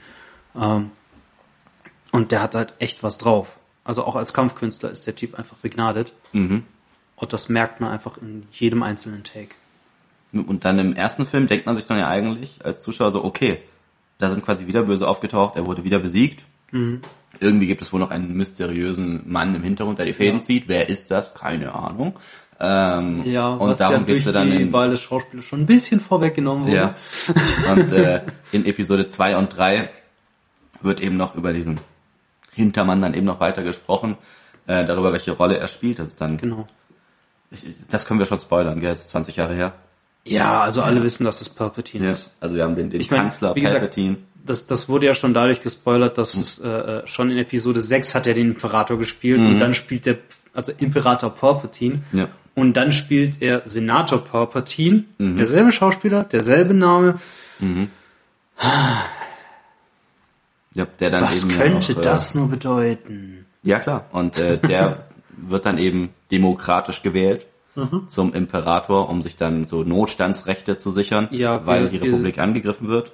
Und wir gucken mal wieder historisch, was hatten wir denn da? Gucken wir mal nach Rom, gucken wir Cäsar an. Äh, eins zu eins Übernahme aus der realen Welt einfach genommen. Also auch bei den Römern war es ja so, dass es dann irgendwann einen Imperator gab äh, in, in Zeiten des Krieges und der hat dann als Cäsar seine Macht halt nicht mehr abgelegt, also Julius Cäsar. Und dasselbe sehen wir dann eben auch hier, dass der Imperator dass die Republik, nachdem er diese ganzen Sondervollmachten hat, als Kanzler, ähm, dass er dann das Ganze umstrukturiert zum Imperium. Nur konnte Caesar, glaube ich, keine Blitze schießen. Nee, konnte er nicht. Schade. Aber ähm, genau, wir, wir haben diese Prequels und sowohl bei Kritikern als auch bei Fans werden die oder wurden die in den letzten 15, 20 Jahren immer wieder als schlecht abgetan. Obwohl man gesagt hat, ja, die Laserschwertkämpfe, die sehen fantastisch aus. Evan McGregor als Obi-Wan war toll. Aber Hayden Christensen war nicht so toll als Anakin. Obwohl man ihn doch irgendwie gemocht hat. Man, man hat die Filme gehasst und geliebt gleichzeitig. Und äh, ich habe mich halt ein bisschen damit beschäftigt, wie kam das eigentlich dazu? Wieso, wieso können wir Star Wars feiern und trotzdem die Hälfte von Star Wars als Kacke bezeichnen? Und ähm, du hast es vorher angedeutet und, und ich auch. Der erste Faktor ist, Star Wars ist und war immer für ein sehr junges Zielpublikum ausgerichtet. Die original Star Wars Filme, die waren nicht für Erwachsene, die waren für Kinder. Das sind, das sind Märchen, nach wie vor. Ähm, deshalb haben wir ja auch diese eindeutige, zweiseitige, schwarz-weiß ge äh, gemalte Bilder von das böse Imperium, die guten Rebellen, die Bösen in schwarz, die Guten in weiß. Ähm, wir haben die guten Jedi, die bösen Sith. Ja, das, das war immer schon so. Und äh, wenn man sich dann frühere Kritiken anguckt, in den ersten Filmen, beim ersten oder gerade in Episode 4, alle haben C3PO gehasst. Äh, was für ein Kackcharakter. Wir haben dasselbe wieder in den Prequels. Alle finden Jar Binks kacke. Äh, so ein alberner Charakter, bla bla bla. Der, der macht genau das gleiche wie C3PO. Genau das gleiche. Ähm, Duse sein Aber- ein großes Dudu. aber warum sind die Originaltrilogie nachher geil und die Prequels so kacke angekommen? Erstens, wir haben eine neue Generation. Das Zeug ist, wie mal irgendjemand gesagt hat, George Lucas hat sich nicht geändert. Die Fans haben. Die Fans sind erwachsen geworden. Diejenigen, die mit den Originalfilmen aufgewachsen sind, waren jetzt erwachsen, als die Prequels gekommen sind. Ja. So, die Leute gehen rein, erwarten Star Wars. Was bekommen sie? Ein völlig anderes Star Wars als das, was sie gewohnt sind. Denn natürlich sieht das Ganze anders aus. Die Republik ist völlig anders strukturiert, als das Imperium es damals war. Wir sehen eine Zeit vor dem Imperium, bevor der Faschismus quasi um sich gegriffen hat. Ähm, wir sehen völlig andere Geschichten. Wir sehen einen Anakin Skywalker, der anders ist als der Darth Vader, den wir kennen. Natürlich müssen die Leute das hassen, weil diese Erwartungen völlig anders sind als das, was wir nachher bekommen haben.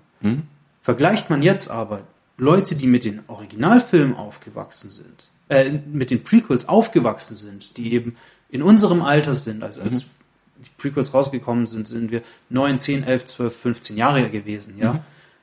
Wir waren in, wir waren genau die Zielgruppe davon. Ja, wir, waren sehen begeistert von den Spezialeffekten. Ja, wir sehen die Filme, wir waren begeistert. So, heute sind wir die Erwachsenen. Wir gucken darauf zurück. Der Blick auf die Prequels hat sich signifikant geändert. Genauso wie der Blick auf Star Wars Original sich signifikant geändert hatte in diesen 30 Jahren, bis die Prequels rausgekommen sind. Weil wenn wir uns mal angucken, ich habe ähm, was gefunden. Jetzt muss ich mal gucken, ich glaube, hatte ich das schon, habe ich das offen gehabt? Äh, Irgendwo hatte ich das offen. Ich muss gerade mal schauen. Ähm, da hat nämlich jemand verglichen. Es, es gibt ja die Webseite Rotten Tomatoes, Ja. auf denen ähm, verglichen oder auf den Kritiker und ähm, Zuschauerstimmen gesammelt werden. Genau, da habe ich's. Und da hat sich jemand mal die Mühe gemacht und wenn wir uns angucken auf Rotten Tomatoes, wie sind die Kritikerstimmen für die äh, ersten sechs Episoden, dann sehen wir, dass durchgängig die Prequels schlecht gewertet werden und die, C äh, und die Originalen werden durchweg positiv gewertet. So, wenn wir uns aber die jeweiligen Trilogien angucken, wie die während des Original-Releases rausgekommen sind und wie die bewertet wurden, dann fällt uns auf, der beste Film, der bestbewertetste Film von allen sechs, als sie rausgekommen sind, war Episode 3. Revenge of the Sith mit Ja. 80% Kritikerzustimmung. Ähm, dagegen einer der am schlechtesten bewerteten war Episode 2, der 67, mit 67% der drittbest bewertete Film ist. Dagegen, Attack of the Clones. Dagegen, als heutige, aus heutiger Sicht ist der bestbewertete Film Episode 5. Der hatte damals 63 Prozent bekommen. Das ist das viertbeste, das ist das drittschlechteste, wenn man so will. Äh, während Episode 4 mit 74 Prozent der zweitbeste war. Ja, also wir haben ganz viel nostalgisch verklärt in unserer heutigen Zeit, wenn wir Star Wars angucken. Und Also der früher war alles besser Effekt. ja, ja, Mhm. Nostalgie macht halt was mit einem. Und das wird auch nachher nochmal interessant und wichtig, wenn es um die Sequels geht. Ja klar, wir haben ja quasi innerhalb unseres, unserer Lebensspanne jetzt ja dann auch schon mal einen solchen Bruch zwischendrin, weil wir einmal die Häme kennen aus den Sequels, äh, aus den Prequels, also Episode 1 bis 3, Ja. wo dann eben darüber gesprochen wird, okay, die Spezialeffekte altern schlecht, die Dialoge sind teilweise schlecht, Ja. Hayden Christensen spielt hölzern, Ewan McGregor kommt nicht an das ran, was Alec Guinness Mhm. äh, konnte. Das sind so quasi so ein bisschen so ein paar der gängigigen Kritikpunkte. Ja. Äh, die Politikgeschichte, die sich im Hintergrund abspielt, ist völlig Banane. Also solche Dinge werden da kritisiert und ich sag mal, wenn du das aus einer Position eines Erwachsenen betrachtest, mit der einen erwachsenen Film produziert, kann ich das durchaus nachvollziehen, woher diese Kritik kommt. Allerdings ist es ja so, dass viele dieser Entscheidungen auch so bewusst getroffen wurden. Es gibt Entscheidungen wie bei Hayden Christensen, der bewusst die Anweisung von George Lucas bekommen hatte, das so hölzern zu spielen, weil du dadurch auch bei ihm weißt, wie er, was in ihm passiert. Er sollte, ja- er hat ja sehr nach außen gekehrt, dass er ein bisschen zögerlich, ein bisschen zackhaft, der unsichere Typ Ja, ist ja. weil er nicht genau weiß, was aus ihm werden soll. Ihm wird immer wieder erzählt, vielleicht ist er dieser Auserwählte aus der Prophezeiung, Mhm. äh, aber er hat gar keine Ahnung, was er jetzt tun soll. Es gibt ja keinen klaren Pfad, der ihm aufgezeigt wird. Vor allem diese Prophezeiung ist ja sowas von vage und wischiwaschi. Mhm. Das heißt, er soll die Force in Balance bringen. Das könnte Richtig. so weit interpretiert werden. die Macht ins Gleichgewicht. Ich meine, es gibt viele Leute, die sagen, ja, hat er ja gemacht. Ja. Im Prinzip hat er das Ja, auch. also, also es kommt halt immer darauf an, wie man das halt beurteilen möchte. Ähm, aber was halt spannend ist, wenn man sich dann die Originalfilme und die Prequels direkt miteinander vergleicht und Ja. sich direkt anschaut, wie funktioniert Luke Skywalker und wie funktioniert Anakin Skywalker, dann merkt man auch, wie bewusst äh, Anakin gespielt wurde, wie bewusst Hayden Christensen gespielt hat. Denn das ist, die sind sich so ähnlich Es, es Ja. wird am, äh, häufig kritisiert, nicht nur, dass, dass Hayden Christensen hölzern gespielt hätte, sondern dass er auch so weinerlich wäre. Mhm. Ja. Ganz ehrlich, Luke in den ersten Episoden, der Typ ist ein heulendes Kind. Aber ich will Wurmbraten abknallen. Ja, der ist die ganze Zeit nur am Meckern und am Heulen und äh, alles ist so kacke und nee, ich höre überhaupt nicht auf das, was mir gesagt wird. Genau das gleiche, was wir bei Anakin haben. Nur, dass der halt ein bisschen mehr Macht begabt oder nicht begabt ist, er hat mehr Training mit der Macht Ja. gehabt im selben Alter. Aber ansonsten hast du einen ziemlich gleichen Charakter. Was nachher dann halt spannend ist, ähm, wir können uns gerne gleich noch darüber unterhalten, in welcher Reihenfolge man die Filme angucken soll, weil das ist ja auch irgendwie zur Glaubensfrage geworden. Ähm, aber wenn man die Filme halt direkt nebeneinander schaut, dann, dann gibt's ähm, eine Art von Reihenfolge, in der man sehr, sehr schön sieht, wie ähnlich die Charaktere sind und wo der Unterschied tatsächlich in der Geschichte liegt, nämlich bei der Entscheidung, die sie treffen, Ja. ähm, die einfach mega spannend ist. Ähm, genau, aber wie gesagt, vieles ist halt nostalgisch verklärt. Wir sind mit Filmen aufgewachsen und wenn du ein Kind bist, ganz ehrlich, du kannst so viele Plotholes, so viele Ungereimtheiten, kannst du einfach vergessen, wenn die Geschichte an sich dich gepackt hat. Und die Geschichte von Star Wars, den Prequels, die ist packend für ein Kind, Ja. für einen 12- bis 15-Jährigen. Der sieht halt Laserschwerter und denkt sich geil. Der sieht fliegende Raumstämpfe und denkt sich geil. Und der will sehen, wie der Gute den Bösen besiegt. Klar. Geil. Und gerade in Was Episode, dann in Episode 3 spannend wird. Ja klar, du hast in Episode 1 erstmal diese krassen Kampfchoreografien, die das erste Mal auftauchen mit dem Ja. krassen Soundtrack. Du hast in Episode 1 einen richtig krassen Weltraumkampf äh, mit den wunderschönen Naboo-Fightern. Ja. Weswegen das Design dann auch später nochmal für The Mandalorian verwendet wurde als sein Schiff. Du Ja. hast äh, in Episode 2 den Kampf in dieser Arena, der. Als Kind voll krass ist, wenn du so denkst, oh, so viele Jedi-Ritter Ja. auf einmal, die gegen Ganz ehrlich, ich Droiden fand das so kämpfen. geil. Ich ja klar, das das ist halt als Idee so krass, weil du davor immer nur so zwei, drei im Raum gesehen hast und jetzt Ja, siehst du so ja. viele, die da eben auf einmal durcheinander kämpfen in der Arena. Das war ja Und, schon bei äh, Episode 1 krass. Okay, wir haben jetzt hier mal zwei ausgebildete Jedi, die Ja. kämpfen. Statt einem alten Mann und einem Jungen, der noch keine Ahnung hat, was er eigentlich tut. Mhm. Und dann hast du in Episode 3 äh, eben quasi diesen Niedergang der alten Republik, Ja. in dem dann quasi der Typ, von dem schon vorher angedeutet wurde, irgendwas ist fishy an dem, Mhm. äh, irgendwas stimmt mit dem nicht, oh, der wird jetzt einfach mal Kanzler, kriegt diese Notstandsgesetze ab Mhm. und dann, als er festgenommen werden soll, gibt es ja diesen entscheidenden Moment, in dem Hayden Christensen, also der Anakin Ja. Skywalker, sich entscheidet für die dunkle Seite, indem Mhm. er quasi dem ganz hervorragenden Mace Windu die Hand abhackt, der Ja. eigentlich gerade dabei wäre, den Kanzler entweder zu töten oder gefangen zu nehmen. Ja. Und Ja, dadurch ist töten. dann im Grunde klar, dass dann, dadurch, dass so viele Meister in so kurzer Zeit gestorben sind, dadurch, dass dann quasi der Imperator sich jetzt durchsetzt und den Kampf gegen die Jedi startet, äh, dass das halt komplett durchdreht. Mhm. Es gibt da, das ist jetzt die Frage, wie sehr wir in die Lore einsteigen möchten. Im Grunde wird dann quasi am Ende der, der Prequels, es ist dann ja so, dass quasi der Jedi-Orden, es gibt einen Jedi-Orden, der mehr oder minder für Macht und Ordnung, äh, für Recht und Ordnung, Mhm. Macht und Ordnung, ja, genau. für Recht und Ordnung sorgt äh, in der Republik. Ja, ja. Ähm, und quasi Kinder, die machtsensitiv sind, die Ja. quasi die Begabung haben, Jedi zu werden, frühzeitig von ihren Familien zu sich in den äh, Orden Orden holen zu- und sie ausbilden. Schon bei Als- Anakin als sind Hüter sie spät Friedens. dran. Äh, genau, offiziell als Hüter des Friedens, auch wenn sie dann später etwas weniger friedenshütermäßig unterwegs sind, Ja, später werden sie dann plötzlich zu Soldaten. mhm, zu Generälen. Und Generälen, ja. Ja, über die Jedi, der, ich, ich finde, das ist fast schon eine eigene Folge wert, äh, Sicherlich. da mal, da mal über die Jedi und die Macht zu reden, ähm, weil was, was, was ich halt spannend finde, wir, wir lernen die Jedi kennen als dieses, als diese mystischen Figuren, Äh, von denen wir eigentlich nur ähm, Obi-Wan und Yoda kennenlernen, dass die da irgendwie mal dazugehört haben. Und wir wissen, das waren mal die Hüter des Friedens. Dann lernen wir die kennen aus Sicht von Anakin, Ja. ähm, hauptsächlich, wo man dann sagen muss, okay, die sind gar nicht so geil. Wenn man mal wirklich länger drüber nachdenkt, sind die nicht so geil, wie man glaubt. Weil klar, das sind die Hüter des Friedens und die sind super mächtig, Ja. aber die, das ist ja, äh, äh, ein, also dadurch, dass die alle Emotionen verbannen, sich nicht damit auseinandersetzen, ebnen sie eigentlich den Weg für die dunkle Seite vieler Jedi. Ja. Weil die eben sagen, nein, nein, du hast es am Anfang ja zitiert, ja, äh, Furcht führt zu Wut, führt zu Hass, führt zur dunklen Seite. ja. Aber Streng genommen in Anlehnung an den Talmud, aber ja, klar. ja. Aber das kommt dir genauso vor. Ähm, was ich halt spannend finde daran ist, wenn du dir das psychologisch anguckst, es konnte ja nicht anders passieren, als dass Anakin zur dunklen Seite verfällt. Also der Weg, der war ja nicht nur durch die Originaltrilogie vorgeebnet, in der wir das Wissen hatten, Ja. sondern du hast wirklich die ganze Zeit gesehen, okay, jedes Mal, wenn er ein Problem hat, heißt Schwamm drüber.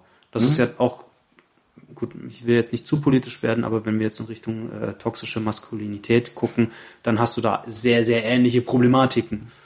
Du hast da auch ein Thema, wenn du dir zum Beispiel das Verhalten der USA im Speziellen anschaust. Die USA haben etwas, was in der Politikwissenschaft als Exzeptionalismus bezeichnet wird. Das heißt, wir sind die Ausnahme. Ja. Es gibt prinzipiell etwas, wo du sagst, es gibt internationale Gesetze, die dafür sorgen, dass Frieden gewahrt werden sollte zwischen Ländern äh, und dass es diplomatische Wege gibt für politische Auseinandersetzungen. Ja. Und die Vereinigten Staaten haben, wenn wir uns an den Irakkrieg oder den Afghanistan-Krieg zurückerinnern, das Engagement in Syrien, Libyen und ähnlichem, die haben immer für sich quasi die Ausnahme rausgesucht, um dann irgendwo doch zu intervenieren, obwohl sie es eigentlich nicht dürften. Ja, ja, klar. Ähm, und ähnlich ist das dann ja auch in dem Moment, in dem du diesen Jedi-Orden dann siehst, der eigentlich quasi als Friedenshüter unterwegs ist. In Episode 1 ist es noch legitim, weil sie dann wirklich versuchen, Mhm. Ja. als äh, Unterhändler in irgendeiner Genau. Form eine Moderation herbeizuführen. sind sie. Genau. Ist ja völlig und, okay. Ja, und das ist dann auch äh, sehr schön, auch finde ich am Anfang in der Inszenierung zu zeigen, die kommen her für dieses Gespräch, auch Mhm. wenn die Verhandlungen kurz waren. Zitat Obi-Wan.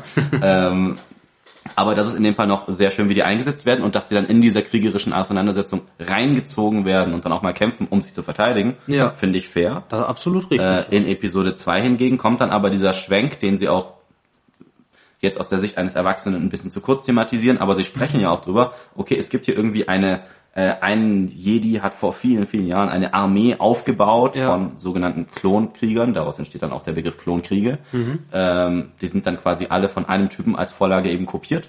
Ja. Was für den Schauspieler selber ganz hervorragend ist, weil das ihm über viele Jahre hinweg viele Sprecher und Schauspielerrollen gesichert hat. ähm, und haben dann diese Armee eingesetzt, um sie dann gegen die sogenannten Separatisten, Mhm. die Separatisten wollen sich von der Republik lösen, das sind die, die mit den Kampfdroiden und sowas unterwegs sind in den Prequels, Genau. um diesen den Gar auszumachen. Und dann sind diese Jedi-Ritter quasi als Anführer dieser Klontruppen unterwegs. Richtig. Einige von ihnen gehen mit den Klontruppen auch nicht gerade sehr zimperlich um. Nö. Äh, Das kommt dann gerade in der Serie The Clone Wars nochmal sehr oft zum Tragen. Kommen wir gleich noch zu. Genau. Und äh, dann siehst du aber, dass die quasi von, ich sag mal, Leuten, die eigentlich eine eindeutige Rolle haben, Hüter des Friedens, dann heißt es eher so ein bisschen auf diplomatischer Ebene unterwegs sein, zu einer aktiven Partei, die involviert ist in der ganzen Geschichte werden. Genau. Und da hast du dann dieses Problem.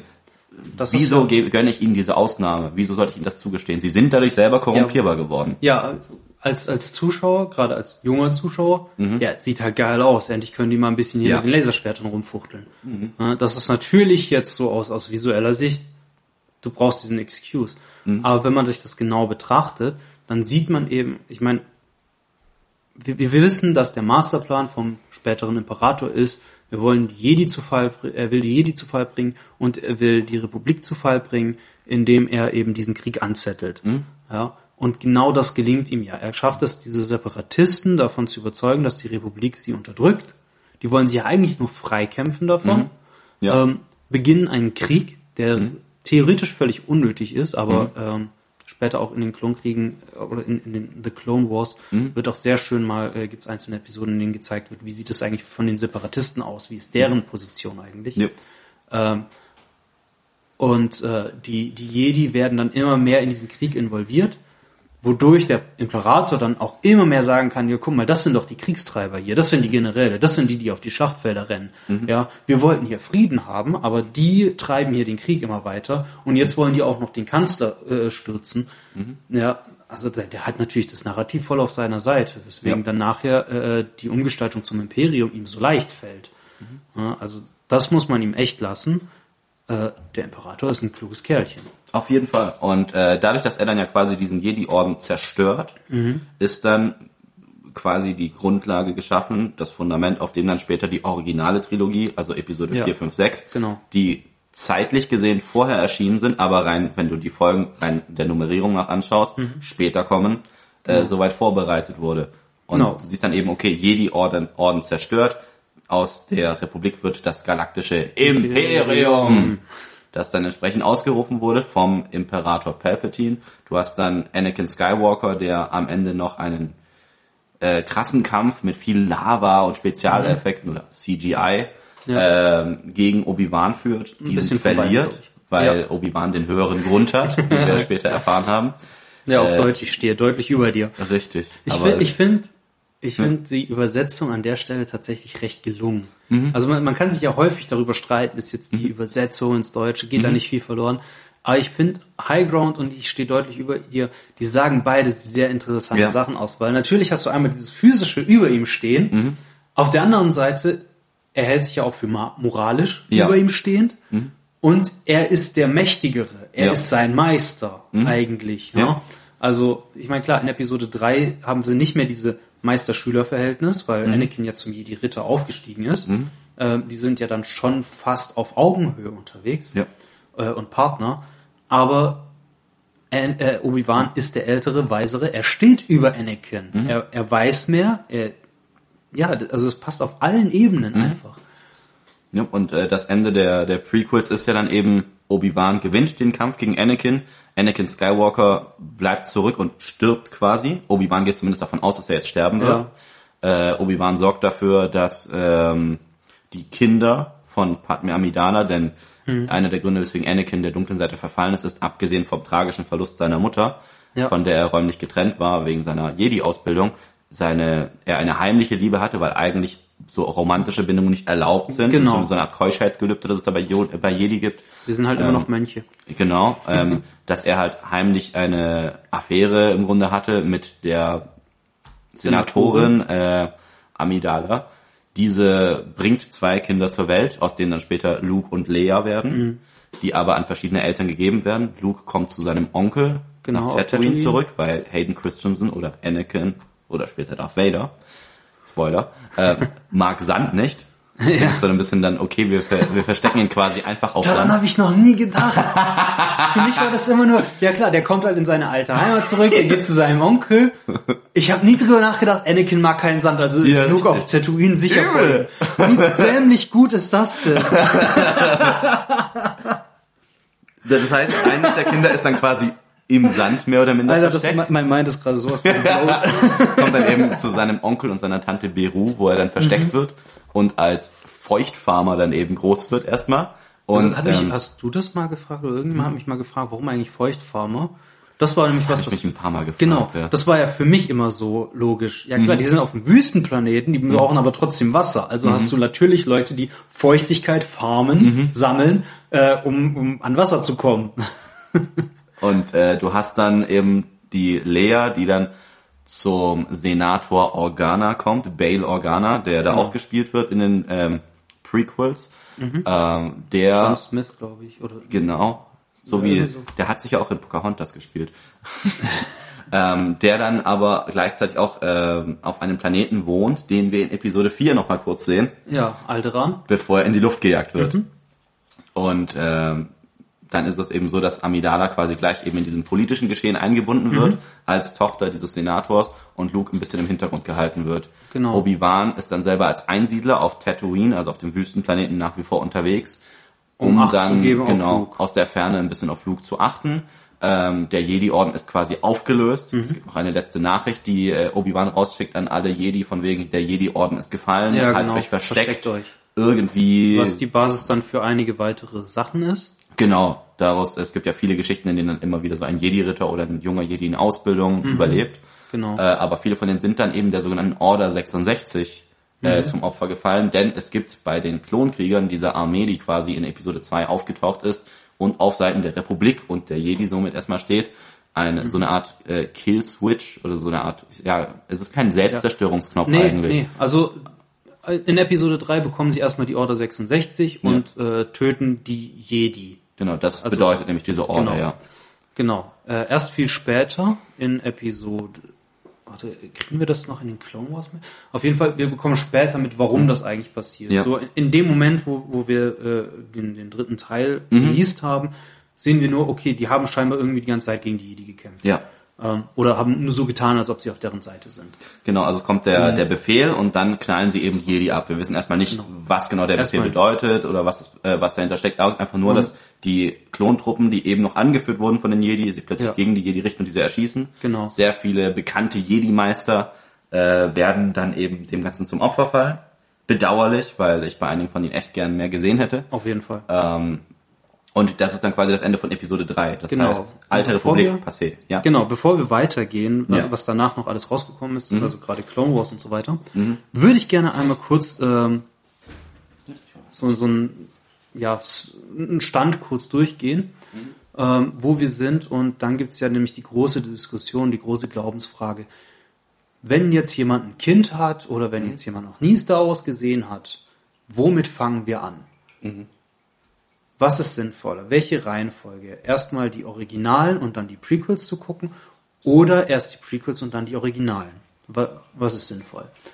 Jetzt war ich persönlich immer so als, nennen wir es Chronologie-Fetischist, ähm, immer der Meinung, ja, Episode 1 bis 6 durchgucken. Die heißen so, dann können wir die ja auch durchaus ähm, in der Reihenfolge gucken. Ähm, es gibt andere Leute, die sagen, na, man sollte die gucken in der Reihenfolge, wie sie rausgekommen sind. Und ähm, bevor wir jetzt erklären, in welcher Reihenfolge wir das gerne gucken und warum, machen wir eine ganz kurze Pipi-Pause.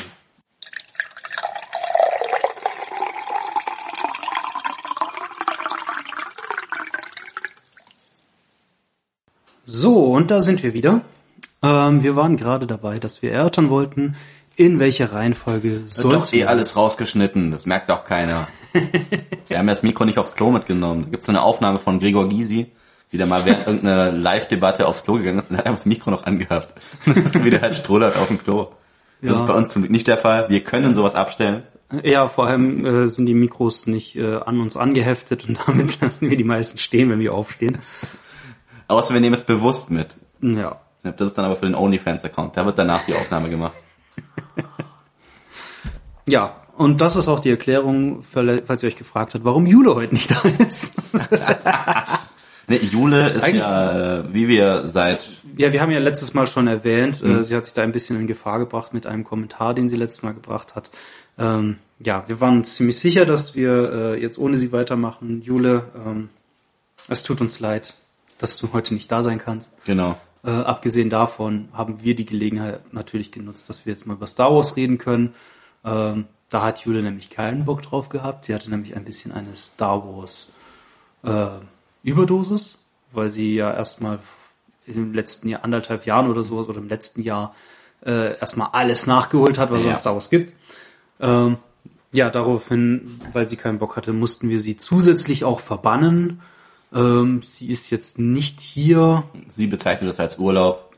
ja, wir, wir mussten es ihr irgendwie schmackhaft machen, sonst hätten wir sie raus äh, tragen müssen aus dem Land.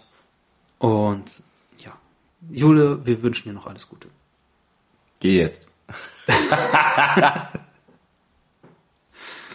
Jedenfalls ist es Sollen so, wir dass, äh, erwähnen, ob sie wieder zurückkommt oder sollen wir das jetzt so stehen lassen? Dazu müssen die Leute weiter unseren Podcast hören. Erst in einer späteren Folge werden sie dann mitbekommen, ob und wann Jule wieder zurückkommt und in welcher Form sie zurückkommt. Wobei ich, ich möglicherweise werde ich den Teil rausschneiden und wir werden einfach so tun, als ob sie nie wiederkommt. Finde ich gut, finde ich gut. Gut, aber wo ich hier gerade einsteigen wollte, wir wollten gerade über die Reihenfolge der Filme reden. Denn chronologisch gesehen ist es relativ eindeutig, Episode 1 bis 6. Ähm, rausgekommen sind sie natürlich in einer anderen Reihenfolge. Jetzt ist die Frage, in welcher Reihenfolge sollte man die Sachen gucken? War, welche Argumente sprechen für die Veröffentlichungsreihenfolge und welche sprechen für die chronologische Reihenfolge? Ähm, ich habe schon gesagt, ich persönlich bin Chronologie-Fetischist. Ich mag es, wenn man größere Universen hat, die auch in der Reihenfolge zu gucken, wie sie innerhalb des Universums spielen. Deshalb mag ich es auch, Marvel in chronologischer Reihenfolge zu gucken. Ich habe mit bei Star Trek habe ich mit Star Trek Enterprise angefangen, was nicht die erste und definitiv auch nicht die beste Serie ist, aber sie spielt halt zeitlich vor allen anderen. Phil, Philippe, Ja. wie ist es bei dir? In welcher Reihenfolge guckst du die Filme am liebsten und in welcher Reihenfolge würdest du sie empfehlen? Ich schaue mir ja jedes Jahr zu Weihnachten seit einigen Jahren mittlerweile die Herr der Ringe Extended Version zu Weihnachten an. Und da ist es ja recht einfach. Du weißt, die Ja. Reihenfolge ist Folge, äh, Film 1 bis 3, Ja. Gefährten, die zwei Türme, die Rückkehr des Königs. Genau. Und dann hast du auch keine Lust mehr, irgendwas zu schauen, weil der Tag rum ist. Da geht ja dann der Film dreieinhalb bis vier Stunden. Oh ja. Bei Star Wars, muss ich gestehen, habe ich niemals den sechs Episoden Marathon gemacht. Mhm. Ich habe ihn nie so gemacht, weil ich habe Episode 1 bis 3 im Kino gesehen und dann mehrfach im, ähm, im Fernsehen. War dann öfters verwirrt, weil ich da noch nicht gecheckt hatte, dass man in der Fernsehversion öfters mal Szenen rausschneidet, damit Oh, es ja. auf die äh, zwei Stunden Höchstlänge oder sowas kommt. Und ähm, habe die aber auch separat noch öfters geschaut. Ich habe dann, wenn, dann immer nur in Trilogien gedacht. Das heißt, ich habe Episode 1 bis 3 geschaut und ich habe Episode 4 bis 6 geschaut. Ansonsten in Gänze niemals. Ich würde sagen, für, für mich alten Idealisten wäre Episode 4 zum Einstieg gut, wenn du eine Person hast, die keine Ahnung von Star Wars hat. Wenn du dich ein bisschen mit auseinandergesetzt hast und sagst, ich schaue es aus nostalgischen Gründen, dann würde ich mit Episode 1 anfangen. Okay. Also weil ich habe viel Verschiedenes gehört. Ähm, natürlich spricht für die Reihenfolge 4, 5, 6, 1, 2, 3 erstmal. Das ist die Reihenfolge, in der die Filme rausgekommen sind. Das Ja. ist das, wie viele Leute, die heute älter sind, sage ich mal, ähm, die Reihenfolge mitbekommen. Ich meine nicht uns, ich meine die Leute, die äh, bei Episode 4 noch ins Kino gehen konnten. Ah ja, die, die Ja. nennt man heute Best Ager, Von mir aus. im Marketing zumindest. ja, im Marketing. Das sind die, die Das, sich das noch sind die, die Geld haben. Genau, die konnten sich noch Eigentum leisten, die, die haben noch passables Geld verdient mit ihren Einstiegsgehältern, die Oh, haben ja. nicht alle drei Jahre eine Jahrhundertkrise durchgemacht. Dinge, von denen wir nicht einmal träumen können. Mhm. Nein, also das sind die Leute, die damals aufgewachsen sind, die äh, als die Prequels rausgekommen sind, teilweise Kinder hatten. Mhm. Ähm, die sind ganz oft der Meinung, man sollte das in dieser Reihenfolge gucken oder sie wollten es so ihren Kindern zeigen, weil damit die Kinder die Reise ähnlich durchmachen konnten wie sie selbst. Ja, ähm, absolut legitim, meiner Meinung nach. Wer das möchte, soll das so tun. Ähm, man hat den Vorteil, dass sich der ähm, die, die Qualität der Bilder, sage ich jetzt mal, der, der Technik, äh, natürlich dann immer weiter fortschreitet. Ähm, wenn man jetzt Episode 1 bis 3 guckt und dann 4, 5, 6, dann wirken die Filme natürlich sehr altbacken dagegen. Ähm, auf der anderen Seite könnte man auch argumentieren, wenn man Episoden 1 bis 3 geguckt hat, die einfach visuell für den heutigen Konsumenten etwas äh, schneller erzählt sind und, und leichter zu erreichen sind, ähm, danach ist dann 4, 5, 6 leichter zu verdauen, vielleicht, weil man ja schon in dieser Welt drin ist. Wobei ich auch sagen muss, ich habe neulich meinem Cousin zum ersten Mal Star Wars Episode 4 gezeigt. Also wir sind auch mit dem Originalen eingestiegen und er hat sich sehr begeistert gezeigt von Ja. dem Film. Also auch in heutiger Zeit muss man sagen, und ich finde, auch wenn die Prequels jetzt teilweise sehr veraltete CGI haben, äh, ich finde, man kann die bis heute sehr, sehr gut gucken. Ist Star Wars also auch im Saarland angekommen? Ja.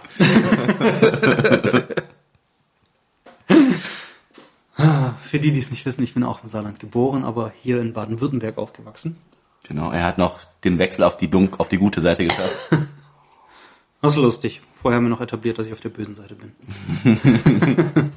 besteht noch Hoffnung. Du also bist zwar nicht der Auserwählte, aber es besteht noch Hoffnung. Eine neue Hoffnung. Ähm, ein Argument, weswegen äh, viele Leute sagen, die Prequels sollten nach den Originalen gesehen werden, ist ähm, der einer der größten Plot-Twists, die es jemals in der Filmgeschichte überhaupt gab. Und zwar äh, am Ende von Episode 5, in dem Darth Vader zu Luke Skywalker sagt, Achtung Spoiler, ich bin dein Vater. Übrigens, er sagt nicht Luke, ich bin dein Vater. Er sagt, ich bin dein Vater. Ähm, natürlich ist das einer der krassesten Plot-Twists, die man überhaupt jemals in der Filmgeschichte hatte. Gar keine Frage. Und natürlich ist es mega cool, diese, es, es gibt ja diesen Trend, dass man seinen Kindern Star Wars zeigt und dabei ihre Reaktionen filmt, wie sie darauf reagieren, dass, Luke, äh, dass Darth Vader das sagt. Und äh, es ist schon sehr süß, wenn man dann Kinder sieht, die völlig ungläubig zu ihren Eltern gucken. He, he's lying, isn't he? Der, der lügt doch. Und ähm, das ist, hat auch ähm, George Lucas hat äh, mit einem Psychologen, glaube ich, gesprochen gehabt, als er Episode 5 rausgebracht hat, ähm, ob das, ob diese Wendung zu krass ist für Kinder. Der gemeint hat, nö, überhaupt nicht. Äh, die werden es ihm einfach nicht glauben. Der ist ja der Böse, der lügt. Und ich glaube, viele Leute haben auch gedacht, dass er lügt, bis das dann in Episode 6 bestätigt wurde. dass Darth Vader auch tatsächlich Luke Skywalkers Vater ist. Äh, natürlich wird dieser Plot-Twist völlig ausgehebelt, wenn man zuerst die Prequels sieht. Ähm, was für mich aber ein viel interessanterer Punkt ist, du hast diesen einen Plot-Twist. Aber wenn du jetzt mal dir vorstellst, du hast keine Ahnung von Star Wars und du fängst an mit Episode 1. Du lernst Anakin Skywalker als kleinen Jungen kennen. Du schaust Episode 2, du siehst seine Entwicklung, du siehst seinen Struggle. Und dann guckst du Episode 3. Und du weißt nicht, dass er zu Darth Vader wird. Du weißt nicht, was aus ihm, was mit ihm passiert. Dann ist dieser Fall dieses Jedi, dieser Held, den du drei Filme lang begleitet hast, und der sich dann dafür entscheidet, den Sith Lord zu retten und seinen Meister oder einen seiner Meister umzubringen, den finde ich emotional sehr viel krasser als Mhm. ja dieser eine Typ da, der ist halt dein Papa. Ähm, und ich finde, das ist das ist eine Sicht, die man halt auch mal mit berücksichtigen darf, wenn man sich überlegt, äh, sollte ich das äh, in welcher Reihenfolge sollte ich das gucken? Und ähm, wenn man sich zuerst mal diese Reise von Anakin Skywalker angeguckt hat und dann die Reise von Luke anguckt und diese ganzen Verbindungen herstellt, das kann man durch diese Reihenfolge auf eine ganz andere Art äh, machen, als wenn man erst die Originale sieht. Und ähm, im Laufe meiner Recherchen bin ich auf eine dritte Reihenfolge gestoßen, in denen man sich die Filme angucken kann. Wenn man sich, äh, ist vielleicht jetzt nichts für das erste Mal gucken, aber für Leute, die Star Wars jetzt öfter mal gesehen haben ähm, und sich dem Ganzen auf eine andere Art annähern wollen, könnte, ähm, oh Gott, jetzt habe ich den Namen vergessen, verdammt, die Machete, die Machete-Reihenfolge könnte interessant sein. Und zwar ähm, fokussiert sich diese Reihenfolge sehr auf die Entwicklung von Luke Skywalker. Äh, man beginnt mit Episode 4 und 5, um den Charakter Luke Skywalker kennenzulernen. Dann schaut man Episoden 2 und 3, in denen der Großteil der Entwicklung von Anakin Skywalker stattfindet. Und du hast die direkten Vergleich zwischen Luke und Anakin. Ja. Besonders dann in Episode 3, wenn er fällt. Und dann guckst du Episode 6 Ja. indem du ähnliche Abschnitte hast bei Luke Skywalker und dann auch diesen Moment hast, in dem, also wir, wir wir haben diesen Moment, äh, als Palpatine zu Füßen von Mace Windu liegt. Und Anakin muss entscheiden, wem hilft er jetzt. Und genauso haben wir dann diese Situation, Luke steht vor seinem Vater, dem er gerade die Hand abgeschlagen hat, und Palpatine versucht ihn dazu zu verführen, seinen Vater zu töten und auf die dunkle Seite zu kommen. Und beide reagieren völlig unterschiedlich. Der eine verfällt der dunklen Seite, der andere nicht. Und dann haben wir nochmal diese Situation, äh, Anakin, respektive Darth Vader, steht da und sieht, wie diesmal nicht Palpatine am Boden liegt, sondern Luke am Boden liegt. Und Palpatine steht über ihm, statt Mace Windu. Das heißt, wir haben hier auch wieder diese Spiegelung dieser Situation, in denen Anakin, Darth Vader, sich entscheiden muss. Und jedes Mal entscheidet er sich anders. Einmal verfällt er der dunklen Seite, aber er entscheidet sich immer für denjenigen, der am Boden liegt. Was ich auch eine spannende, spannende Charakterisierung in dem Moment finde. Ähm, diese Reihenfolge äh, ist halt sehr auf diesen äh, Aufbau von Luke und seine Geschichte und seine Entscheidungen gemünzt. Hat auch zusätzlich den Vorteil, wenn man Star Wars zum ersten Mal sieht, äh, dass der Plot-Twist mit Darth Vader ist der Vater nicht kaputt gemacht wird. Also das, ich finde jede Reihenfolge absolut legitim, welche man zuerst seinem Kind zeigt oder einer Person, die Star Wars noch nicht kennt, muss jeder für sich entscheiden. Ähm, ich glaube, dass es, also wenn ich Kinder haben würde oder wenn meine Schwester mal Kinder hat und ich den Star Wars zeige, ich glaube, ich würde aber mit der originalen Trilogie, äh, äh, nicht mit der Original, sondern mit der chronologischen Reihenfolge äh, an die Sache rangehen. Hierbei geht es ja auch erstmal nur um die Einbindung der Filme. Interessant wird Richtig. dann, wenn du sagst, okay, ich schaue mir zum Beispiel Episode 2 und 3 an, also Angriff der Klonkrieger und der, Die Rache der die Rache Sith. der Sith. Und diese kann ich dann noch verknüpfen mit einem Teil an Serien, der später noch erschienen ist, nämlich The Clone Wars, Mhm. eine animierte Kinderserie, die daraufhin äh, nach eben der Star Wars Trilogie erschien, Ja. äh, in der es viele Folgen gibt, vor allem in den späteren Staffeln. Die erste Staffel ist für mich unerträglich, weil sie viel zu kindisch ist, aber Ich verstehe, dass das eine andere Zielgruppe ist, äh, aber in späteren Staffeln ist es dann durchaus auch für junge Erwachsene interessant zu schauen. Ja. Ähm, wo es dann wirklich Parallelen gibt oder einige Lücken, die ich sag mal, im Hintergrund gefüllt werden für das, was in der Star Wars, in den Star Wars Prequels, vor allem in Episode 2 und 3 geschieht. Genau. Es gibt sogar eine Reihenfolge, in der aufgezählt wird, welche Folgen von The Clone Wars du schauen musst und dann wie viele Minuten du von Episode 3 schaust, bis du wieder ein paar Folgen The Clone Wars schaust, um wieder ein paar Minuten. Oh. Das ist dann aber in den letzten, in der letzten oder in den letzten Staffeln, glaube ich, weil Genau. die meiste, die meiste Zeit äh, spielt einfach zwischen diesen beiden Filmen. Richtig. Und äh, es gibt dann aber eben gerade fürs Ende dann theoretisch nochmal, ich sag mal, zwei, drei Stunden an Serie, die du fast schauen kannst, Ja. äh, ergänzend zu Episode 3.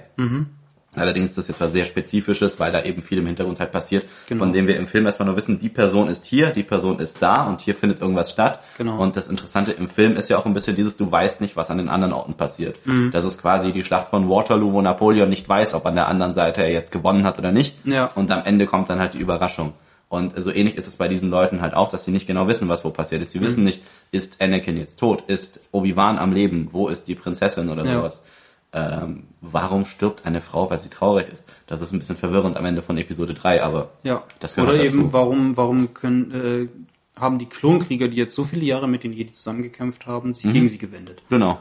ähm, was dann halt wirklich gut erklärt wird. Und äh, ich habe vor einiger Zeit habe ich einen, ein Reel auf Instagram gesehen, in der ein Mann gesagt hat, die Lösung für all meine Probleme mit Star Wars ist mehr Star Wars.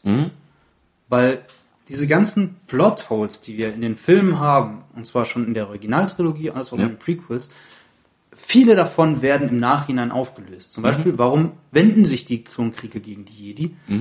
Äh, in Clone Wars erfahren wir, die haben Inhibitor-Chips eingepflanzt, die ihre, ihr Gehirn verändern, ihre Gehirnchemie. Das heißt, die machen das nicht aus freien Stücken, die machen das, weil sie durch diese Chips so programmiert sind. Ähm, am Ende von äh, von Clone Wars oder wir, wir lernen während Clone Wars lernen wir Ahsoka Tano kennen, die ja die Padawan von Anakin ist, der später dann oder der zum Ritter geschlagen wurde. Padawan ist der Schüler. Padawan ist der Schüler für einen Jedi-Ritter, genau. Ähm, nach, nachdem sie Jünglinge sind, werden sie einem Meister oder einem Jedi-Ritter zugewiesen, damit der mit den, äh, damit er sie mitnimmt auf seine Mission, damit die Ähnlich wie ein Page. Genau, damit die äh, erlernen, wie geht's eigentlich in der Welt zu, weil die haben ja die ganze Kindheit eigentlich nur im äh, Tempel verbracht, äh, damit sie eben auf die Welt losgelassen werden können. Und Ahsoka, die überlebt das ja. Also zum einen, sie verlässt den Jedi-Orden am Ende von Clone Wars ähm, und ist damit einer der besten Charaktere überhaupt. also sie ist auch ein ziemlicher Fanliebling geworden, weswegen sie jetzt auch eine eigene Serie kriegt, aber dazu später mehr. Ähm, aber vor allem, wie überlebt die das, dass sie angegriffen wird von so vielen äh, Klonkriegern? Ja, alle anderen Jedi, Jedi-Meister, die werden einfach niedergemetzelt, die überlebt das. Warum? Ähm, es gibt eine Serie, die später rausgekommen ist, ähm, ah, äh, die besteht aus verschiedenen Folgen, die einerseits Ahsoka ein bisschen äh, äh, begleitet, andererseits Count Dooku. Du meinst Visions. Visions, genau. Ähm, in der wir sehen, dass Anakin Ahsoka mit den Klonkriegern trainieren lässt. Damit sie darauf gefasst ist, was ist, wenn sie jetzt von, äh, von, von Kampfdruiden umzingelt wird. Sie trainiert genau diese Situation, in der sie nachher ist, als die Inhibitor-Chips äh, äh, greifen. Und dadurch überlebt sie das Ganze. Äh, genauso geht's dann weiter mit äh, anderen Sachen, wie zum Beispiel, warum gibt's diese, diese Belüftungsloch im Todesstern? Ähm, wird dann in Rogue One, in einem Extra-Film erklärt. Ein fantastischer Film. Ein fanta- wirklich geiler Film. Ähm, da wird's erklärt, dass es eben ja manipuliert war, dass, dass derjenige, der diese Raumstation entworfen hat, extra eine Schwachstelle eingebaut hat, weil er wusste genau, wora, äh, wa- was von ihm gefordert wurde und er wusste genau, dass diese Zerst äh, Station zerstört werden muss. Vom fantastischen Mats Mikkelsen, der leider zu wenig Zeit in diesem Film bekommen Viel hat. zu wenig, viel zu wenig. Ja. Und so ist äh, mehr Star Wars gut, wenn man Star Wars nicht mag. Ja, gerade um eben zu sagen, okay, wir haben hier Lücken, wir haben hier Geschichten, wir haben andere Bereiche, die man erklären kann. Äh, was dann aber erstmal passiert ist, ist, weil ja, es auch viel Literatur in der ganzen Welt gibt, viele Comics, äh, so ein bisschen die Frage, okay, was davon hat jetzt Relevanz für meine Story? Genau. Und da muss dann eine Abgrenzung erfolgen, die ist dann auch erfolgt, als Walt Disney dann eben Lucasfilms und die Rechte an Star Wars gekauft hat, indem sie einmal aufgeteilt haben in Kanon und Legends. Kanon ist quasi das, was Kanonisch zählt, ist? genau, kanonisch ist. Das heißt, diese Handlungen, das, was dort an Personen vorkommt, an Technologie und sowas, das ist relevant für das, was wir auch als künftig an Filmen und Serien daraus entwickeln werden.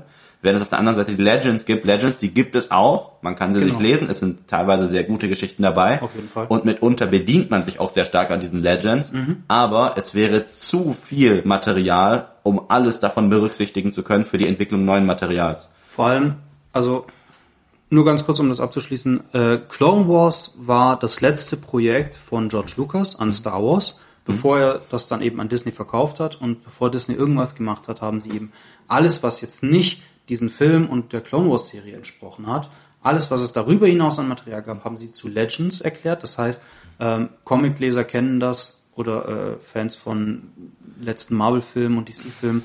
Wir haben ein Multiversum aufgemacht. Es gibt ein Universum, in dem Legends stattfindet und es gibt ein Universum, in dem der Kanon stattfindet. Kanon, für die, die nicht wissen, was es bedeutet, Kanon ist das, was tatsächlich passiert ist. Ja, es gibt kanonische und unkanonische Werke. Unkanonische Werke äh, halten sich zumeist an die Sachen, die äh, es in den Filmen und Serien gibt, die aber ihre eigenen Geschichten erzählen, die aber nicht berücksichtigt werden und damit nicht unbedingt passiert sind, äh, im Gegensatz zu den kanonischen Sachen, die auf jeden Fall passiert sind. Da wir noch sehr lange weitergequatscht haben und nun zu dem Punkt kommen, an dem Disney Star Wars übernommen hat, haben wir uns dazu entschieden, die Folge an dieser Stelle zu spalten und beim nächsten Mal hört ihr dann, wie es weitergeht mit Star Wars in den Fängen von Disney. Bis dahin, gehabt euch wohl, lest Bücher, schaut Filme und vergesst das wahre Leben nicht. Ciao.